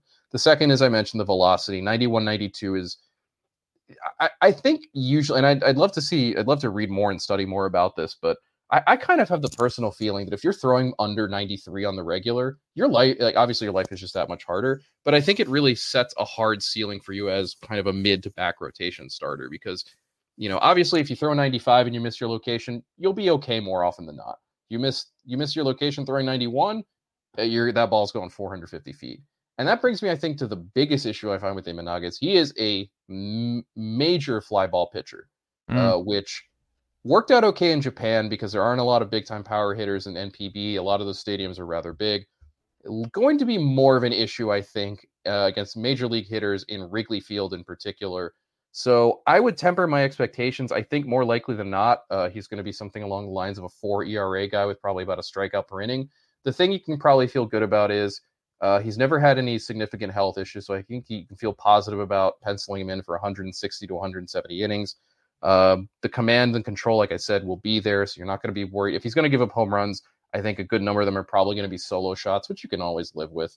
Mm. Um, a lot of it is obviously just going to be the adjustment period that every Japanese player has to go through, and Japanese pitchers in particular, going from a six uh, six man rotation to a five man rotation. Uh, the Cubs do not have the starting pitching depth in order to do a six man rotation unless they want to give uh, innings to, like I said, Assad or Keegan Thompson, which, or if they want to maybe do you know some kind of let's give a little bit of time to Wesneski or Brown or Killian, but I think if nothing else, Imanaga is a very good mid rotation option, a guy who gives him some depth in a rotation that really needed it. And again, being the NL Central, you know, Yamamoto would have been the better get by far. But, you know, this is a Cubs team that looked pretty good up until the last two weeks of the season. Uh, got a new manager in Craig Counsell, has for the most part kept the roster intact. Obviously, what they do to replace Cody Bellinger is a, is a really big question. It's, they haven't really answered so far. But at the same time, I I like I like adding Imanaga. I like what he brings to that rotation, and the, you can't really argue with the cost. 453. I mean, that's that's barely 13 million dollars a year. When Seth Lugo and Michael Wacha are pulling down 15 million, 16 million, when Lucas Giolito is getting a deal that's going to pay him 40 million dollars if he's absolute trash, you know, it, it's hard to say no to a guy like Imanaga, even if the ceiling doesn't feel that high. But you know, we never know either, because again, it's uh, you know, Japanese pitchers can surprise, especially, you know, given how little we've seen of them here in the United States. Well, it's also just like, hey, we've been wondering all offseason. We're like, hey, Cubs, what you doing? What are y'all doing? Like the the NL Central is just right there. And look, I understand the Dodgers and the Braves, two juggernauts in your Diamondbacks just made the World Series. What are you doing? Like uh, it can be done. You you have a good team. You there's no reason for you not to be operating uh, at this point in your retooling to not be going deeper, to not be spending a lot of money, to not be uh, challenging and going for it uh, in a weak division um, where you're the favorites. Uh, you should be going into next year. And look, man, thing baseball happens, and just you can't be scared, especially in the market like Chicago. It's time. Like it's time for you to go all the way in. Shota is not a big 453. It's fine, but it's worthwhile. It's good. Makes the fans happy. But it's also like Cody Bellinger should just be a Cub again. Like he was good for you. Just bring back Cody Bellinger. You're a big market team. You just bring him back. You know what you also do? Uh, you sign Rhys Hoskins, who they've been linked to. You know what else you do? Um, and this was something like Foul Territory was talking about on their pod, where it's like, well, they're engaged. Like, what if they do do all that? Because that's still in play. Like, how if they end up signing Shota here, Bellinger, mm-hmm. Hoskins, Chapman, um, not Aroldis, and uh, Jordan Montgomery. I mean, that's a really, really strong offseason. That's not going to break the bank, but will add a bunch of depth and quality pieces around a good young group and a team that should be right there to win 90 ish games. Um, I don't know. I just think that's still in play. I'm very, very curious now if this is a sign of more, uh, more activity from the Cubs because there should yeah, be activity. And, the Cubs fans need to be pressuring this organization. Needs more I, activity. I, I, agree with you completely. And, and Michael Bauman wrote this for Fangraphs back at the start of the month that, you know, the Cubs had slow played the offseason so far, which if you're a Cubs fan, you probably don't love. But at the same time, as, as you just mentioned, Blake Snell's still on the market, Jordan Montgomery's still on the market, Bellinger's still on the market, Matt Chapman is still on the market, uh, Josh Hader, for uh, for whatever reason, the Cubs want to add a bullpen piece, although they got very, very good work out of Adbert Alzolay last year. Mm. You know, mm. there there is still room for them to make moves. And and one thing Michael mentioned in particular, I think is worth noting. You know, the Dodgers have likely spent the, their last offseason dollar, at least their last yeah, major offseason done. dollar, in getting Teoscar Hernandez. The Braves the Yankees, are done too. The Braves are done. Uh, I think it's pretty safe to say the Yankees are probably done with free agency. Um, there aren't really many contenders still out there with either holes or money to spend. Mm. Meanwhile, the Cubs, even with adding Imanaga now, depending on how things are calculated for luxury tax purposes, obviously, still have about 40 million or so dollars before they hit the first CBT threshold. So there's still plenty of room if they want to make even two major signings. And I think you're right. If if they come out of the next month or so, you know, you add Matt Chapman because right now third base is being held down by Nick Madrigal, and I, I cannot imagine the Cubs feel. Chapman feels like a definite to me. I, am just yeah, penciling or, him in. That'd be weird if he does not end up in Chicago. Or you add Matt, or you add sorry Rhys Hoskins to displace Matt Mervis at first base. I know Hoskins is a brutal defensive first baseman, but um, I think there are real questions about whether Mervis can hit enough at the major league mm-hmm. level to make the to make him a, a viable starter you know, add Chapman, add Hoskins, maybe get a, a, one more arm in there somewhere. It doesn't have to be Snell. It doesn't have to be Montgomery. I don't really know who's left beyond that, but Stroman. You know, uh, it, well, I, I, would imagine the thing is Imanaga and Stroman are so they're basically carbon copies of one another, mm. except for the ground ball fly ball difference. That I'm pretty sure this closes. I mean, I, I think the door was already closed on Stroman returning to Chicago, yeah. but I think this pretty much eliminates it. But yeah, there's there's still room for them to do something. And again, if Blake Snell or Jordan Montgomery is still sitting there a month from now, no contract in hand, you know, who's this, what's to stop the Cubs from going to Snell and being like three years, sixty some million dollars, you know, rebuild your market. You'll you know, still be in your early thirty, early to mid thirties when you leave and get one yeah. final payday. And now you can be the now you can be at the top of this rotation that at, at that point too would feel like a genuine NL Central favorite. Yeah. Um, and it's worth noting too, like you know, for as much as we make fun of the NL Central, like the Cardinals, the Cub, the Cardinals, Brewers, Reds, and Cubs, I think will all be somewhere in that eighty-four to eighty-eight, maybe even ninety win window. So depending on what the Cubs not, do over the next month. But that's what I'm saying. That it does not take a lot. It's not going to take a lot to move you out of that group. It's, yes. It, you know, this, it's not like you're staring down a 95 plus win team in your division and going, well, even if we add all these guys, are we still good enough? Add mm. one of those guys, and you might already have enough to separate yourself from the pack. Add two mm. of those guys, you are probably definitive, definitively ahead of the pack because we know the Brewers aren't going to make any more big moves. It's a pretty safe bet the Cardinals aren't going to do anything more no. at this point.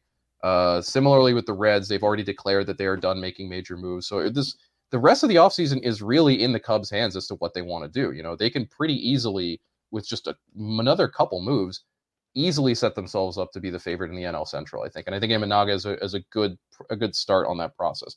It really feels weird, by the way, to talk about a team starting its offseason in mid January.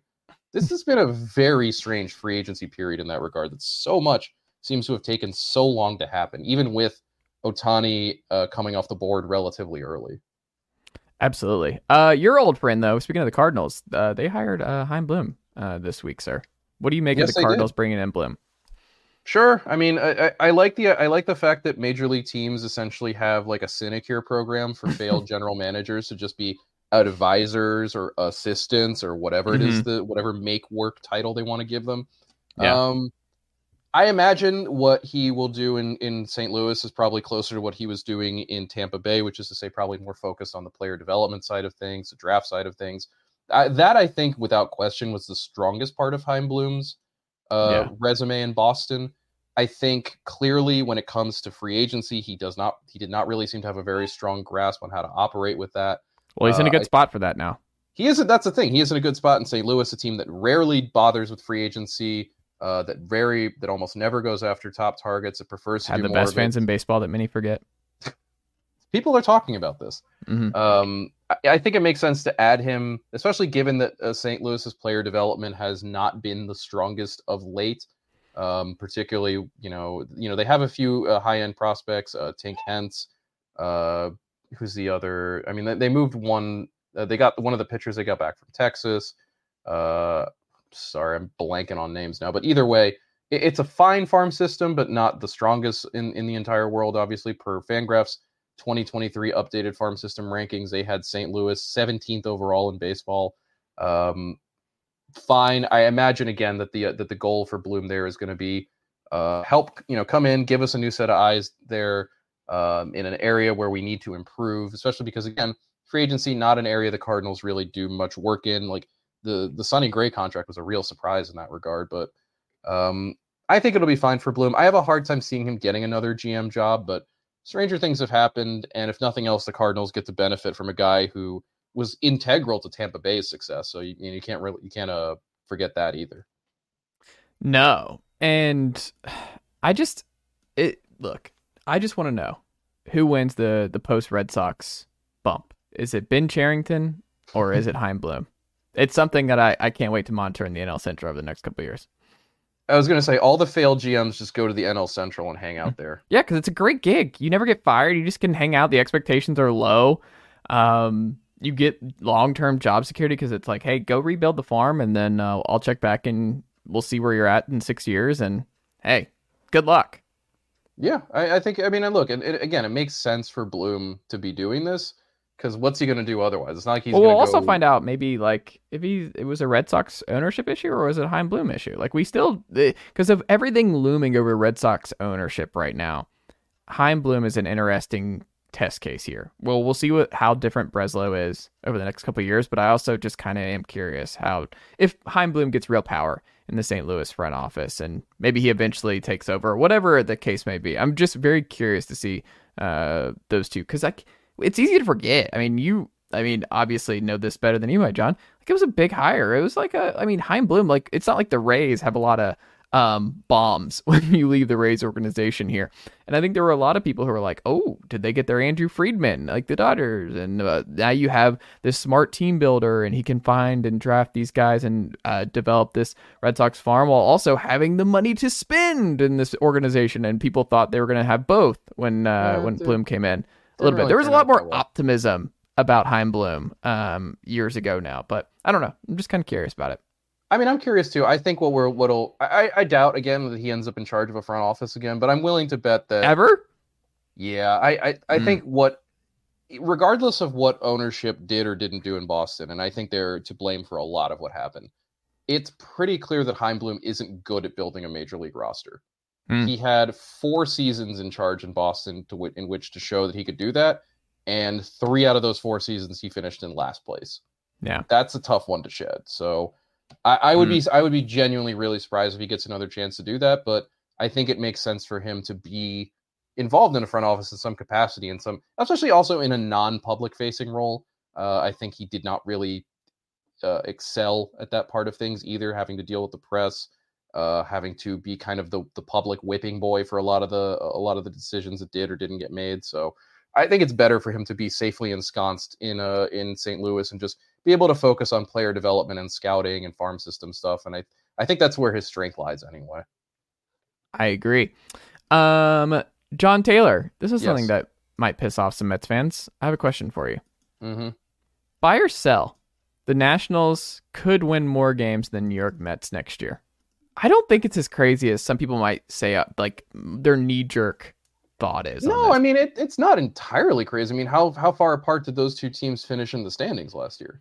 I think if you ask the average fan, baseball fan, they would be like, "Oh, clearly the Nationals were like 20 games worse," and it's very close. If the I remember, Mets were correctly. only four games better than the Nationals last year. yes, Like that's that's not nothing. That is a that is that is a rather insignificant amount. Um, I would put the odds of the Mets being better than the Nats at like a solid, I think, seventy five percent. Some of this is just the Nats roster has not improved from last year. Uh, they really have done nothing so far in, in free agency. I'm Uh, noticing a trend here in baseball teams, Jon. yeah, I mean, it's not a good thing when your most impactful signing of the offseason is a tie between Nick Senzel and Dylan Floro. That that's Mm. not really a place you want to be. Um, you know, again, this is a roster, and I think we've said it before, that is not built for 2024 and maybe not even 2025. It's it's just built for just to exist because you are legally required to field a baseball team. So you know, any any positive uh, outcomes on the Nats end of things, I think are going to be more on the surprise side of things. Slash a guy like James Wood or Dylan Crews or uh, Brady House like trashing Double A and making jump. Which I also don't really know that the the Nats really have any impetus to move either of those guys up to the majors so soon. You know, why why start the clock for a team that's probably going to finish with 90 plus losses? By probably, I mean almost certainly going to finish with 90 plus losses. Whereas the Mets, you know, I, they, I don't think they've had a particularly great offseason. They've been weirdly quiet and, and, and not really done a whole lot expensive. Um, but it's a better lineup, I think, for the most part, or at least the better top half of the lineup. The Mets, back, the back half of the Mets lineup is really a problem, and I, I, I don't really understand the lack of urgency to get another bat there. I think it's a better rotation, no question about that. Even though I don't really, I, I don't know, I don't like betting on Jose, Luis Severino or Sean Manaea uh, and it should be a, a better bullpen overall. To say nothing out of, I expect the Mets.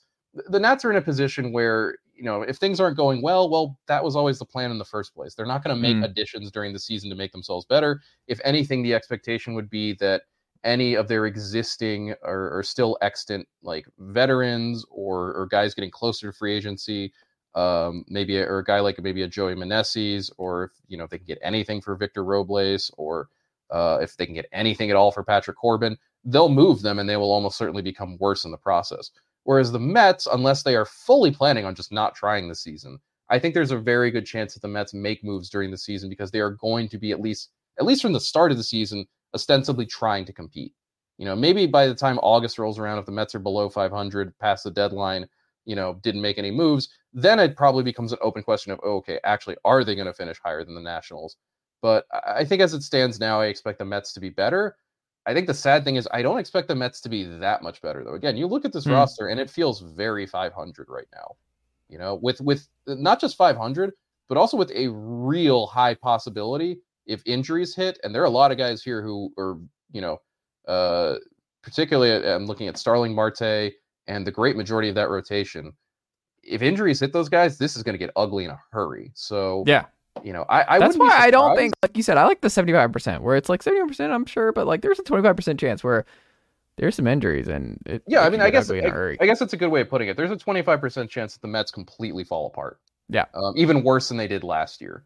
So, and again, it was only a four. It was only four games separating those two teams in the standings by the end of the year. And I don't think there's a path to the Mets being better than the. I mean, maybe the Marlins, but I- I definitely could not the it- Phillies and the Braves. I could see it if there are injuries on the Marlins side, particularly pitching wise.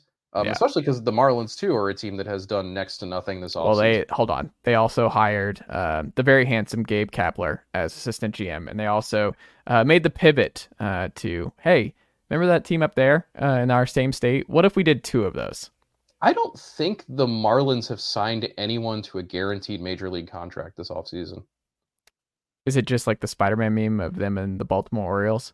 Just It, it it really is taxing to say the least to think about how many teams have more or less sat the offseason out. Um, yeah, especially a Marlins team that finished above 500 last year, got lucky in the process, but you know, it, it, it's not hard to squint and see this being a contender.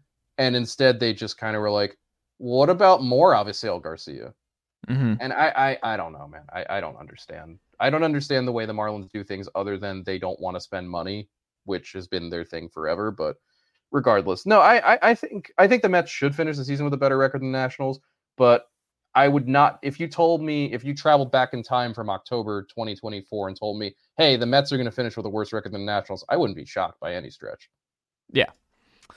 Um, final one here, uh, and we'll save some stuff for next week too, sir. Um, let's do Robbie Ray to the Giants, Mm-hmm. Teoscar Hernandez to the Dodgers. What do you think will be uh who will end up being? Because part of it, Robbie Ray, I don't, I don't, what midsummer, late summer, Robbie Ray's gonna be ready to I go. so yeah. But either way, Robbie Ray to the Giants or Teoscar Teoscar Hernandez to the Dodgers. Which one do you think will be ultimately more impactful in 2024? Say Oscar for sure. I mean, the, the Dodgers. If you're looking, if you're looking at that roster post Yamamoto, I think the feel was there. You know, still a couple things they needed. Uh, more rotation depth is obviously ideal. I, I'm not in love with their infield situation, particularly uh, the just total trust they now seem to have in Gavin Lux as a shortstop. Yeah. To say nothing of, I don't think Will Muncy can play third base. I, I'm really, really curious to see how that works out. But, But that's I the think- Dodgers thing of like, hey, you remember that thing you like doing? Guess what? We're we're gonna put you here. We're gonna try you here. Like that's the one negative, I guess maybe you could say about the Dodgers is that they have this cachet for whatever reason where they're like, we'll put you where we want you. we will uh, want to move you. So I, I think the big thing that was still missing with the departure of JD Martinez was a power hitting right handed bat. And I think Teoscar Hernandez fits that profile perfectly. Uh, for starters, it lets you get Chris Taylor out of a full time starting role, which is I don't think he's suited for, and more into a utility role that I think he's better suited to play. Uh, second, it means you can decrease playing time, ideally for Manuel for Manny Margot, who is I think going to be the weak side of a platoon with Jason Heyward, but because of the fact that he's a right-hander, probably would have been in line for more playing time elsewhere. Now I feel like this lets you just keep him strictly in that platoon role and as a defensive replacement, which is what he's best at. But more important than anything, it is just having that steady right-handed power in in the lineup in Hernandez. Um, a guy where even when everything, you know, and, and look, there are things about Teoscar Hernandez that worry me, in particular that he will swing at anything, quite literally anything you throw him. Mm. Uh, and looking at his looking at his baseball savant slash statcast um, percentile rankings on the what used to be the, the the lollipops, and I guess now we just they're bars. hmm Kind of funny. Uh, thirteenth percentile in chase rate, third percentile in whiff rate, ninth percentile in strikeout rate, thirteenth percentile in walk rate last year. You don't need me to tell you that's bad. I don't know that there's any fixing that. I think that just is what Teoscar Hernandez is. But for a one year deal with a huge chunk of that deferred, and when you're optimizing his placement in the lineup, which is to say left handers and righties who do not have good uh, breaking balls or, or, you know, because that, that has been his number one weakness by far is uh, spin and break, you know, sliders in particular, just murder him. Mm. Bench him against righties with good sliders. Put him in there in the lineup against lefties, soft tossing righties, uh, guys who only have fastballs. You're going to get a really good season out of Teoscar Hernandez. Um, so I, I like that move a lot for the Dodgers. It's very nice for it to. It must be really nice to have a team that can just do that kind of stuff. Ray to the Giants, I don't really see him making a significant impact this year. I think maybe that's a guy where he pitches the last six weeks of the season and gives you a few starts and with an eye toward maybe the postseason if the Giants can get that far. But that move, dealing Mitch Haniger and Anthony DiSclafani for Ray, was more about uh, just chopping salary going forward for uh, for Seattle mostly, but mostly just about getting out of Mitch Haniger's deal for the Giants, a deal that just had not worked out. To say nothing of a guy in DiSclafani, who I think they ideally idealized or sorry, ideally viewed as a back of the rotation guy with swingman cap capacity, didn't really work out in that sense. Um, I, I imagine for the Giants too, there's probably that feeling of, hey, if he comes back healthy, that's a former Cy Young winner we have in the second half of the season. It's risky, and I don't think it's a particularly good sign of where the Giants are that that's the kind of bet they're making. But you know, he could he could definitely make an impact. I just don't see it being anything close to what Hernandez is going to offer to the to the Dodgers. I also just Robbie Ray is probably like a fine si- like if he was healthy all year, I think that's like we would look at it as like it's so easy. He's another one like the Blake Snell where it's like this dude won a Cy Young a couple Yeah, years ago, and you could it's see it's like not far off from Blake Snell in terms of No. the floor and the ceiling. and hey, maybe and the Giants have a good track record of resurrecting these guys. Um, DiSclafani, who uh, is out in the deal, he's had some injury issues, um, and was just not good uh, when he came back. But lately, but we'll see what he does in Seattle. But either way, I, I think both will actually end up being positives, and I think Robbie Ray, like I could see him having a good run in San Francisco for however long that is, and Teoscar Hernandez just being a fine uh, pickup for the Dodgers as well. Yeah, and I think uh, I think that's a good point with Ray is that he is also a 2025 and beyond move because he's still under contract for another Uh, I believe this would be two seasons after this one. I, I can't remember. And it's crazy when you say that because I'm like 2025. Like that's, uh, and then I'm like, That oh my god, literally that's next literally year. next year. This is a fun thing to think about, isn't it? that is Uh, Robbie Ray is under contract through the 2026 season, although he can opt out after this season, which he quite obviously is not going to do. So you know that's that's another. Uh, I mean, granted, two years and 50 million for Robbie Ray in his age 33 and 34 seasons is not the best use of one's money. But if nothing else, it does give the Giants some stability and future security and knowing that he's there. Uh, they could obviously also spin him off again as, as a salary dump going forward if they want to, but you know, it, it does give them some rotation uh, depth going forward too. There you go. Um, well, that's all I've got uh, tonight for uh, this edition of the MLB show here on the Chase Notes podcast. Jon Tayler, uh, still some other stuff we got cooking for next week, and we, we have all kinds of content each and every week. We'll I would say we're, uh, we're getting to the point where it's, we're going to start talking like team previews and stuff. we are getting closer to that. That's why, again, I saw a tweet today. We are now closer to the start of the 2024 season than we were to the end of the 2023 World Series. We have crossed a very important point here, people. Doesn't feel like it. It's supposed to snow here on Tuesday, I think. Oh, that's Doesn't fun. feel like baseball's around the corner, but it's not that far. It is. It is right. It is coming, but it'll be here before you know it. What a time to be alive.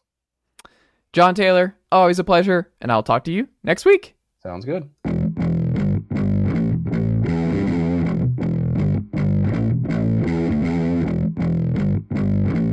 That why you asked me on? Oh yeah, they, No. I did ask you on for that. As David, it's a cold open. Yeah, you know, it's look. We want to talk about the Mets on this very program. David Roth of Defector.com, a very good. Uh, I was gonna say like prof- uh, what kind of website it is. It's just a sports blog. It's but it's more than a sports blog. It's, a got great blog. stuff on it, but Yeah. What would you say? What's the tagline for Defector? We were calling ourselves the last good website for a while, Yeah. which is kind of obnoxious. We might not do that anymore, but it's like one It of might those. be the last good website though. it's like the way sites are that used to exist, right? So it's like Mm. mostly sports, some other stuff, you know, like writing about whatever weird thing is under our skin. Like today, Yeah. it was like our sports quantum was pretty low on the day that you and I are talking, but we had like a hockey blog, a college basketball blog, and an NBA blog, and then we had like uh, something about how much Luis hated the movie Saltburn. Haven't watched it Uh, yet. Yeah, he uh, really disliked it. He disliked it in Yeah. a way that like kind of made me feel like I should watch it though. Like, I was Hmm. like, not that I don't trust his judgment, but I was like, what kind of movie would make a reasonable man this Yeah. upset? like there has to be something there. Well, you know there uh, are so many people in the world who like would only watch movies. You know there are people out there with the late Roger Ebert who it's like, oh, he hates this comedy. It's gonna be Yeah. a banger. I'm going in. This that's all I needed to see. I think there's definitely something to that. Like it's the Mm. two star review that makes you not want to read it, but like once someone gets below that and they're Yeah. really mad about it, like I remember Mm. that was like uh, Ebert hated the movie Blue Velvet, which I I like pretty well. I don't love, but Was that Jake? Is that Jake uh? David Lynch. David Lynch early. Uh, so it's like Kyle MacLachlan, Laura or is it Ryan? Go- Wait, Blue Velvet. What is Blue Velvet? No, I'm thinking Blue Valentine with Ryan Gosling. What is Yes, that is- Velvet? Yeah. Blue Velvet is uh David Lynch's like big. Per- it's his like the one movie that he got to make that was super perverted that was like through a studio, Okay. and it's got a real crazy Dennis Hopper performance. Anyway, the Ebert's review. I'm sorry. This is Twin Peaks in a blue with uh blue coloring. This is what I'm looking at right now. Same sort of people, same sort of vibe in the sense that it's like a 1950s thing, but like a lot of really Mm. awful 80s style stuff is happening in it. Okay. But Ebert's review was like, I didn't like this movie, but I also feel like maybe I was just not designed to like this movie. Yeah. And I remember reading that and being like, this guy seems troubled enough by the fact that he couldn't appreciate this that I should check it out. And I'm glad I did. Like it, Yeah. uh, I would say it changed my life or broadened my perspective or whatever. But what the thing that people watching this right Mm. now will not know is that you and I talked about movies for like 20 minutes before we Mhm. started doing this, and now we're doing it again on the actual shit. You know what it Uh, David? You don't want to talk about the Mets finishing fourth in No. the NL East not next year. really not so Yeah. much they are uh I, I will say that i'm not as down on them as like i'm in a, a dm with like a hundred mentally ill mets fans and Oh a wow. lot of, a lot of them not a hundred i don't know 50. That's a lot. yeah and they're not having the best time this off Right. season but i think somebody made the point and i think that this is like something that all of us have sort of tried to bear in mind as a like a serenity prayer type you know just a thing to hold on Mhm. to is that a year of retrenchment under Steve Cohen and David Stearns, which is like what it seems like this offseason more or less is, Mhm. is like basically still either the same or better than what going for it looked like with the Wilpons. Yeah. That it's the same, like not just that they're spending more, but like the decisions they're making make a little bit more sense. It's not like the year that they were kind of good and then the one move they made was adding Michael Cuddyer and they just sort of left it at that. That's you know, a name I've not heard in a long time. and I, I got Michael no beef with Michael Cuddyer. He was an okay guy. Yeah. Uh, there's a great video of him doing a magic trick when he was with the Twins and really blowing Denard Span's mind. I recommend. Okay. people seek Also a out. former Met. Yes. Well, wait, know Span was not a Met. Was Span never a Met? Span was a Span was a Nat. He was a Nat, but I thought he was also. Hold on. I don't. I think. De- All right. I think Denard Span was a Met. David. I would. Don't think that Denard Span was a Met. I would have loved to have had him as a Met. He was a type of guy that I always got mad that other teams had. Oh, guys like Giants. Rays, and Mariners. Yep. Mm, Yep. Good career. thought he was a Met. But he was like a guy that would always hit like 290 and Mm. take a lot of walks. Yeah. And the Mets were never uh, like a useful sort of guy that was often on good teams. And the Mets were sort of like, no, we're going to go another way with this one. We're gonna Yeah. find it. We like different types of guys than that. so the the dudes that they've added this Like offseason, different types of guys. it's very like one year contract type moves, but Mhm. I don't think they really screwed any of them up. The thing that's funny is that they are like the third and maybe fourth best team in their division, and they're going to be paying the maximum luxury tax allowable under law in the league next year. Yeah. For that privilege. Like for all of the moves that they made at the end of last year to like sort of delayer salary and like buy prospects, which they basically was what they were doing with the Scherzer deal and the Verlander deal. They still are like they're taking a cap hit from those guys. Mm. And then there's still so much extra stuff just hanging around. You know, that like no one knows if like Starling Marte is going to be healthy enough to play baseball ever again. Like they're paying him twenty million dollars each of the next two years, you know? Like it's just how it's gonna be. But That's the, Mets offseason. It's how it's going to be. it's how it's going to be. It is For what right it now. is. Yeah, it's Yeah. like all things that like Tony Soprano says when he's upset. That's basically what the Mets DM looks like most of the time now, minus the heavy nasal breathing. But Do you think they're punting on 2024, or do you think that they're still? I mean, the Francisco Lindor is still there's still a lot of talent. They didn't trade Pete Alonso. yeah, Um, obviously, the rotation's completely different than uh, their their older older rotation that they Yeah. trotted out last year. Historically old that did not pay off. Yeah. uh, for the Mets. But I mean, are- both those guys com- pitched great for the other teams they wound up. Yes, on. they But did. yes, it did not did not work out for the Mets. But it was like a story. I I forgot who it was who had. Maybe it was Sarah Langs of MLB.com. But like it was, I think it was the oldest rotation, starting rotation, um, on any Oh, opening yeah. day ever. I want to say, Yeah. like combined, it was bonkers. I mean, it was Um, Scherzer was 39, Verlander Mm. was 40, 40. Yeah, or 41. And then yeah, it was like and then it's like Jose Quintana, Kodai Yeah. Senga. Yes. So last two guys are still there. To Mm. answer your question, I don't know that they're punting on it exactly. I think that they're not like going for it, going for it in the sense that they weren't, as far as I could tell.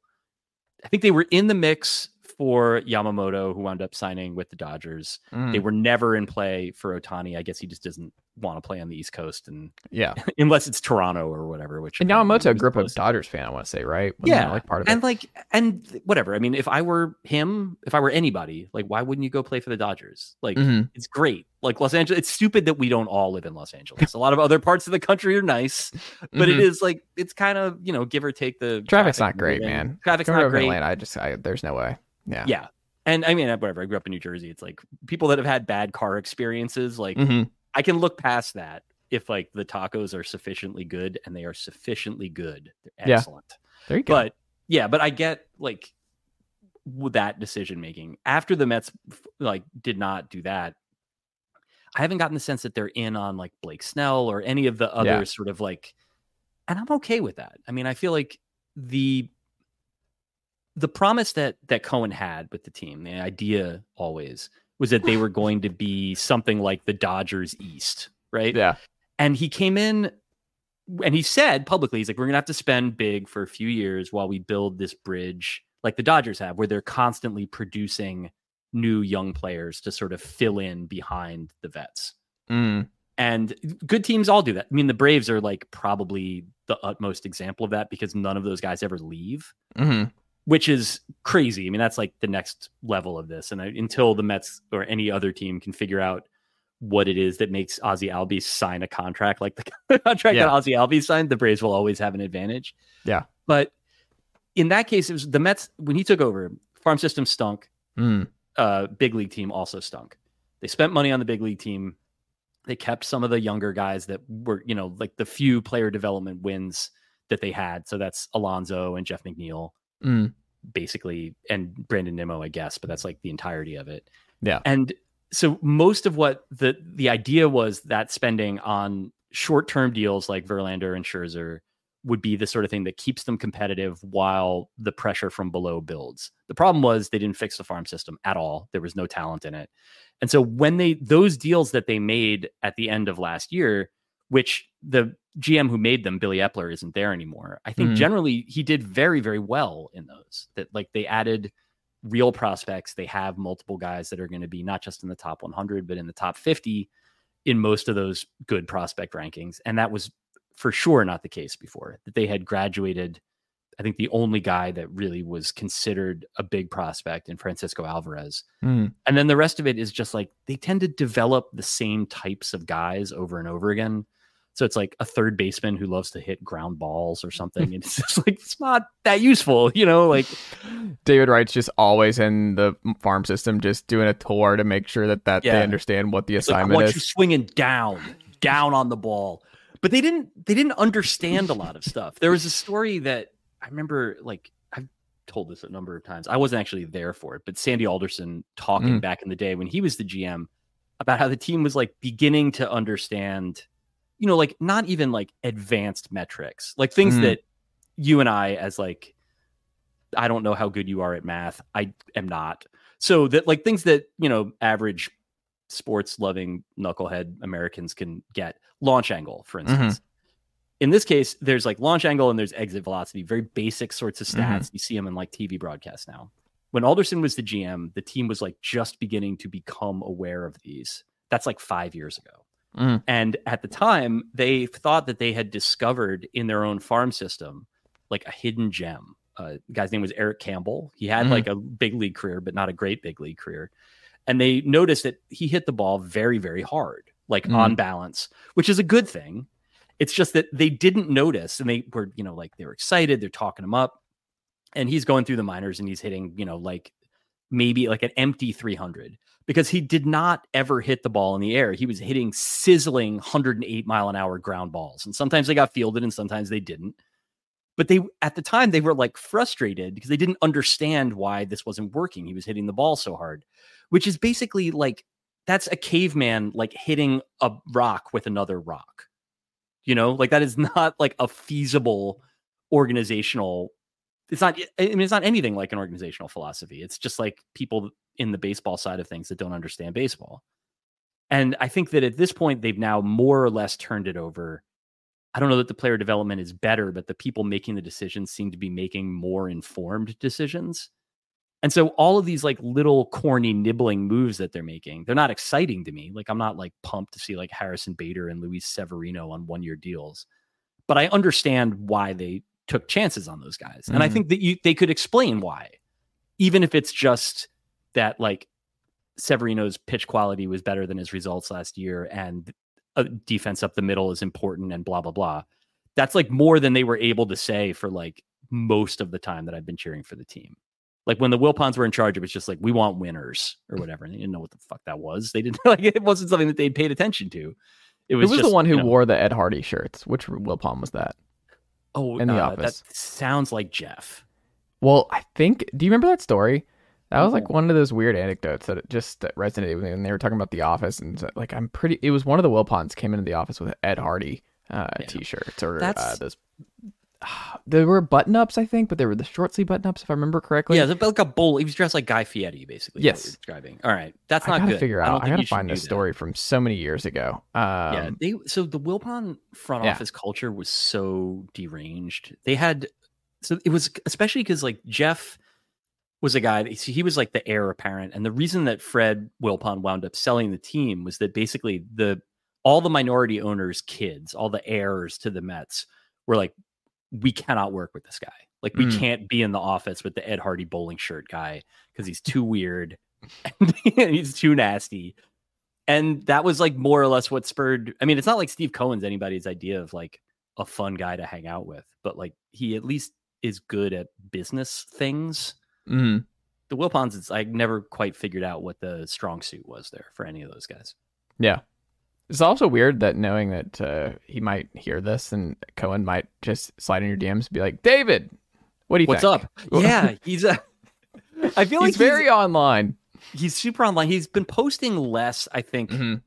uh, just because I I think a lot of people, you know, it's just like Twitter's not as fun as No, Twitter is just dead. Like they're Yeah, like the, bad shout out to the people I guess still posting through it, but it's not the same. Just Yeah. not. I mean, Krang T Nelson keep posting because those are always funny, and I Yeah, like, like- checking that every night before I go to sleep. But outside of that, like, uh, eh. Yeah, I mean, I support anybody that wants to like go down with the ship, fight to the last Yeah. man, whatever. I bailed on it, man. It's just if it's not fun for me, I don't need it for work. That's the other thing that's weird about it. Yeah. It's like a big part of my, you know, like identity. I know probably for you as well that it's like you know people like wanted to see our posts. They read the stuff, they Mhm. watched little videos and all that. It also like never really added up to very much. No. But, like people would retweet shit and not read the story or whatever, Mhm. and then turn into traffic. Like, so at some point, I had to wonder what it was about for me. But yeah, the, one of the good reasons to hang out there is that possibly Steve Cohen would be like, "You, you and me need to meet for hot dogs," and then I have to like, go. that would be such a great blog. I would love to leave it, read a David Roth blog on his lunch with Steve Cohen. Yeah. Do you know? Can I before we go? I know I'm going over time here. No, you're good, man. uh, do you know that I told you, or maybe I feel like we talked about this with Bob Silverman one time. Do you Mm. know the like Steve Cohen Guy Fieri overlap story? Mm-mm. Right. So Cohen, this is maybe the most human esque thing about him. Uh-huh. Uh, is a, a huge fan of Triple D. It's a big uh, diners, drive-ins, and dives Okay. guy. And he appeared in an episode in the background of like one where like uh guy was at some Texas Wiener's place in Bridgeport, Connecticut, or whatever hmm that Cohen had recommended to him. It later came out that Cohen had paid Fieri like a hundred thousand dollars to just hang out with him all day, to like bring the Camaro, drive around Connecticut, and just go to places that Mhm. Cohen liked. And he wanted the experience. It's like the way that like if you had an infinite amount of money, if Yeah. you're like, I think I want to shoot baskets with like LeBron. Yeah. And then you like approach his people, and they're like, "Sure, for two hundred thousand dollars, he'll play basketball with you for an hour." Like, all right. That's basically what Steve Cohen did, but with the triple D guy with the rings and the goatee and the frosted tips. Yeah. Because he wanted to like show him all his favorite spots in Connecticut. That's and- funny. I've read a lot of bad stuff about Steve Cohen. Like he's done a lot of bad things, but bearing all that in mind, I'm kind of like, well, how bad could he be? Right. Because he's, he's if he's watching the same thing on TV that I'm watching off the low dose edibles on like Mhm. a later Friday night, then like maybe we're more alike than we are unalike. This is such a great blog. It, it needs to happen. no, I need to. I would love to just get together with him. He's he's like available, but not available like that. yeah. Like he'll, which I think is probably the right way for an owner to be. Anytime an owner is like too public, Mm. you're on that like the Jim Irsay clock is ticking until like something really bad happens. Yeah, you're just you, know- you never want to be worried about the just how online your owner is or how just it- it's like I mean to it's like the Trump thing where it's like that you know they're watching the news all day long. You Yeah. know that they are wat- they're up in the Right. first thing in the morning they're watching first take. Like you don't That's want your owner to just yeah start his day every day like that. Yeah, it seems like I guess like Cuban more or less survived it, but he's also got. He's like a weird high motor guy. I think he like Yeah. answers every email he gets. He's like one of those dudes. And so well, that- hold on. I'm also so I look. I don't like seeing. I, I have people like my wife is one of them. It's like 800 unanswered emails and Oh, sees man. it like the red there on that little extension box. There's no way. I guess how many right now? Zero. Are- Can't handle it. Zero. That first of all, all right. So I respect that a lot. Also, it's incredibly perverted to me. Like I can't, like, really can't relate in the least. it's but it, it gives me so much anxiety to see that red like 17 uh for emails. It ju- All I can't I- do it. The way Yeah. I know this is that I emailed Cuban for a comment once on a story, Mhm. and I was like, "There's no way he's gonna get back to me," but like, I'm doing the job, right? Mhm. Like, you got to email him, and it was like. it- He was five minutes. It wasn't a long response, but it was something he saw, read the email, and was like, "Okay," Mhm. just like sent me a few sentences that I could use. It was about the um. Remember when the NBA had the new basketballs? No. Everybody was mad because they so they only had them for like it was gosh, maybe 2008 or 9 I'd have to check. They introduced new balls. It was like a different uh, substance. It wasn't like all leather. The players instantly got mad. Steve Nash was like, "It cuts my hands up," um, and the league they eventually wound up pulling them. It's like one of the few instances of David Stern admitting that he was wrong and stopping doing something. Mhm.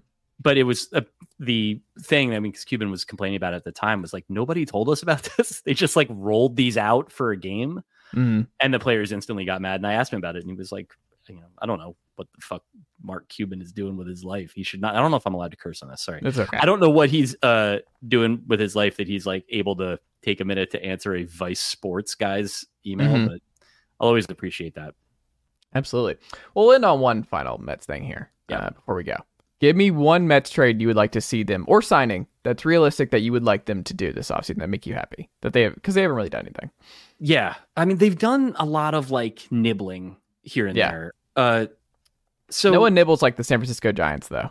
They've been nibbling for the last couple of years. They're, They're- so there's always a team. The Red Sox have done a lot of this too, where they're on that kind of like we were actually also in on that guy. Yes. The Mets used to be the kings of that, and now Mhm. with Cohen, it's like if they are after a guy, they'll generally get him, and if not, then you know for the most part they're just sort of like, yeah, well, Shohei Ohtani didn't want to play in New York. Yeah. so we didn't try. There's only so much. We can't force these guys to actually play here. Yep. which is like the thing that owners were afraid that Cohen was so rich that like he could somehow actually make them do it. Yeah. It turns out that like a lot of baseball guys don't want to live in New York and you know, whatever. I've lived here for 22 years. I completely get it. like it's not for everybody. Uh so all right, in terms of moves that they could make, there's like the ones that I've seen them like rumored to be a part of, which is like they sign Justin Turner or like Mm. they try something with Matt Chapman or whatever. Uh I, none of that really like moves the needle for me that much. I don't know if this is cheating. I would like to see them uh commit to Pete Alonso and like make that deal happen. I think that that's probably given the representation that he has and given the way that the team has approached it, that's probably not going to happen until either like until he becomes a free agent or until just before. I just feel like right now, so the way that they're set up, as much money as they're paying this year, at the end of this year, and then especially at the end of next year, it's basically no commitments at all. Uh, it's like Lindor, McNeil, um, Senga, and like uh, and Edwin Diaz. So not really very much else. And then you know the guys that are pre-arbitration or entering arbitration. I think that as bad as they were last year, they were bad because basically everyone in their core underperformed. Mm. That's something that I think can be fixed with adequate coaching and player operations processes, which they didn't have, but which, you know, are gettable. Any team can do it. Like the Giants, as cheap as they are and all this other stuff, are really good at like coaching players and making them better. If the Mets can do that, I think that like Alonso is the guy that was closest to being acceptably good last year. He's been really good for them. It's not necessarily a profile that ages that well. He's a little older, whatever. There's all these reasons why they think they might be able to get some sort of deal. I would just like to see them do something that shows that they have some commitment to the core group of players. And then from there, like we can begin talking about whatever is next. I feel like the uncertainty with him has been distracting. It's been annoying for the fans. And like, it's not going to be a great year this year. I don't think they're going to win 70 games, but I don't think they're going to win 90. And I don't know that they're going to, I don't know that they're going to be in the wild card mix. I mean, unless everything goes right. It's like classic, like, um, I mean, like no one thought the Pioneer Diamondbacks were in the wild card mix. It's just you don't really Yeah. have to be. You can just hover around those 80-ish wins and you're going to be Yep. in the mix. Exactly. And I think that's where, if you look at the roster, for me right now, the roster is like, if you told me they would win 82 games, I wouldn't be surprised. If you told me they win 78, sure. But Mhm. if they, they could also win 88, you know, like Yeah. it's a question of like, if everybody performs, the problem last year was that like they depend on Brandon Nimmo, Jeff McNeil, like all those guys were all, Nimmo was also there for a longer commitment to be good and to be available. And they weren't. Mm. And if that's the case, then like there isn't another guy for that spot. That's the guy they chose for it. And so, I mean, I would love to, I mean, this is the thing that's like, I'm at this level of being an annoying Mets fan that it's like hard to, like, the real thing I want is for them to get their coaching squared away, is to get their player Yeah. operations squared away. So, like, I haven't even thought about, like, what if they sign Blake Snell? That'd be sick. I'd be fine with that. I mean, I don't think I'd get frustrated watching him throw 90 pitches through five innings or whatever, but like, I'm better than watching whatever Adrian Houser or Joey Lucchesi do it. Yeah. I just I don't know. I mean, I feel like because they're in this in between year, and because also I've been acculturated uh, and made used to like not asking for too much for them. Um, like yeah, sure, whatever. Like just give me some garbage I can eat. like anything, anything palatable, I'll take it. Give me some garbage. That's- Um, I was gonna tie that in and just do a whole bit, but you know, you know, like give me some garbage. Give me some Ray Ratto pieces because he he did the other night. He did like three blogs in a row, He's a monster, man. and it was just he cracks me up. I, I tell people, and they like he's. I still think he's probably my favorite writer, sports writer, because he so he always was makes me laugh. He's just so good. He and he'll do it in like 600 words, and it's just a great one. And I'm like, great column, great job, Ray. he's the best in the world at that thing that he does. Yeah. And I think also, so I remember early days when I was working on stuff, I did like a morning roundup blog. And I would just, this was like the Google Reader, Google News days. And so I would just go in the morning and like look and see who had written what about whatever happened in sports the night before. Mm. And you like write a little column with quotes from it. And his stuff was so consistently a cut above everybody else's, funnier, more astute, and more direct that like I wrote him an email, he wrote back to me and was nice. I was, you know, like in my 20s. It was like sort of just basically a fan mail thing. Mhm. Uh, I had I didn't know at the time that his whole public persona was like being really mean to everybody. He's like he's a sweetheart. He's a really Yeah. nice man, and he is in the especially like you said like the volume thing. He just he writes and files. It's always like exactly 800 words. Yes, Like he does not mess around the way that like sometimes I'll take. he's the old school journalist, something. where it's like he know Yeah. he's thinking like I have 800 words to work with Yep, to it's fit in column print. inches, man. It's just like that much space. How many Mhm. words go in that? And whatever, he's a beast with it. The thing Yeah. with him that's, uh, you know, and we've talked about this. You know, I talk to him on the phone every now and then, just because you know, as an editor, he's a writer. Like, and he's always like concerned. He's like, "Am I writing too much? Am I doing Mhm. like, by sucking the air out of the room?" And I think that you know, metabolically, you'd think that the kids, like the younger writers that we have that are like online or whatever would be more on that like rapid response thing. Mhm. He's just got more he's got a higher motor and he's able to turn stuff around faster than anybody else. He's Like, got that dog in him. Yeah, he's got the dog in him. He's had it for a real long time. If you've ever actually seen what his actual dog looks like, it's a really funny uh, idea. The image of that showing. Does he have a dog? X-ray. Yes, he has a tiny, fluffy little white dog that's had a bunch of health problems. A lot of times when I'm talking to him on the phone, he'll be taking the dog for a walk, and so like we'll be talking, and then he'll be like, "Oh, blow it out your ear," because like the dog is stopping or whatever. He's That the best guy there happy. is. I love him. I'm I glad that you're a fan as well. Oh yeah, no, Ray's the best. Um, also, David Roth's the best, Drew Magary's the best, and everybody over there at Defector.com, a very good sports website. The last good one that everyone should go subscribe to if they are not already. Defector.com. James. Subscribe today. Thank you, man. That's Yeah, so nice. Support Appreciate good you having blogs. Me. Yeah. And after Thanks this, for having me David and. I like he's gonna fund uh, Sports on Earth Part Two. Uh, yeah, bringing it back. Very strong. There you go. David Roth, thank you as always, and I'll talk to you again soon.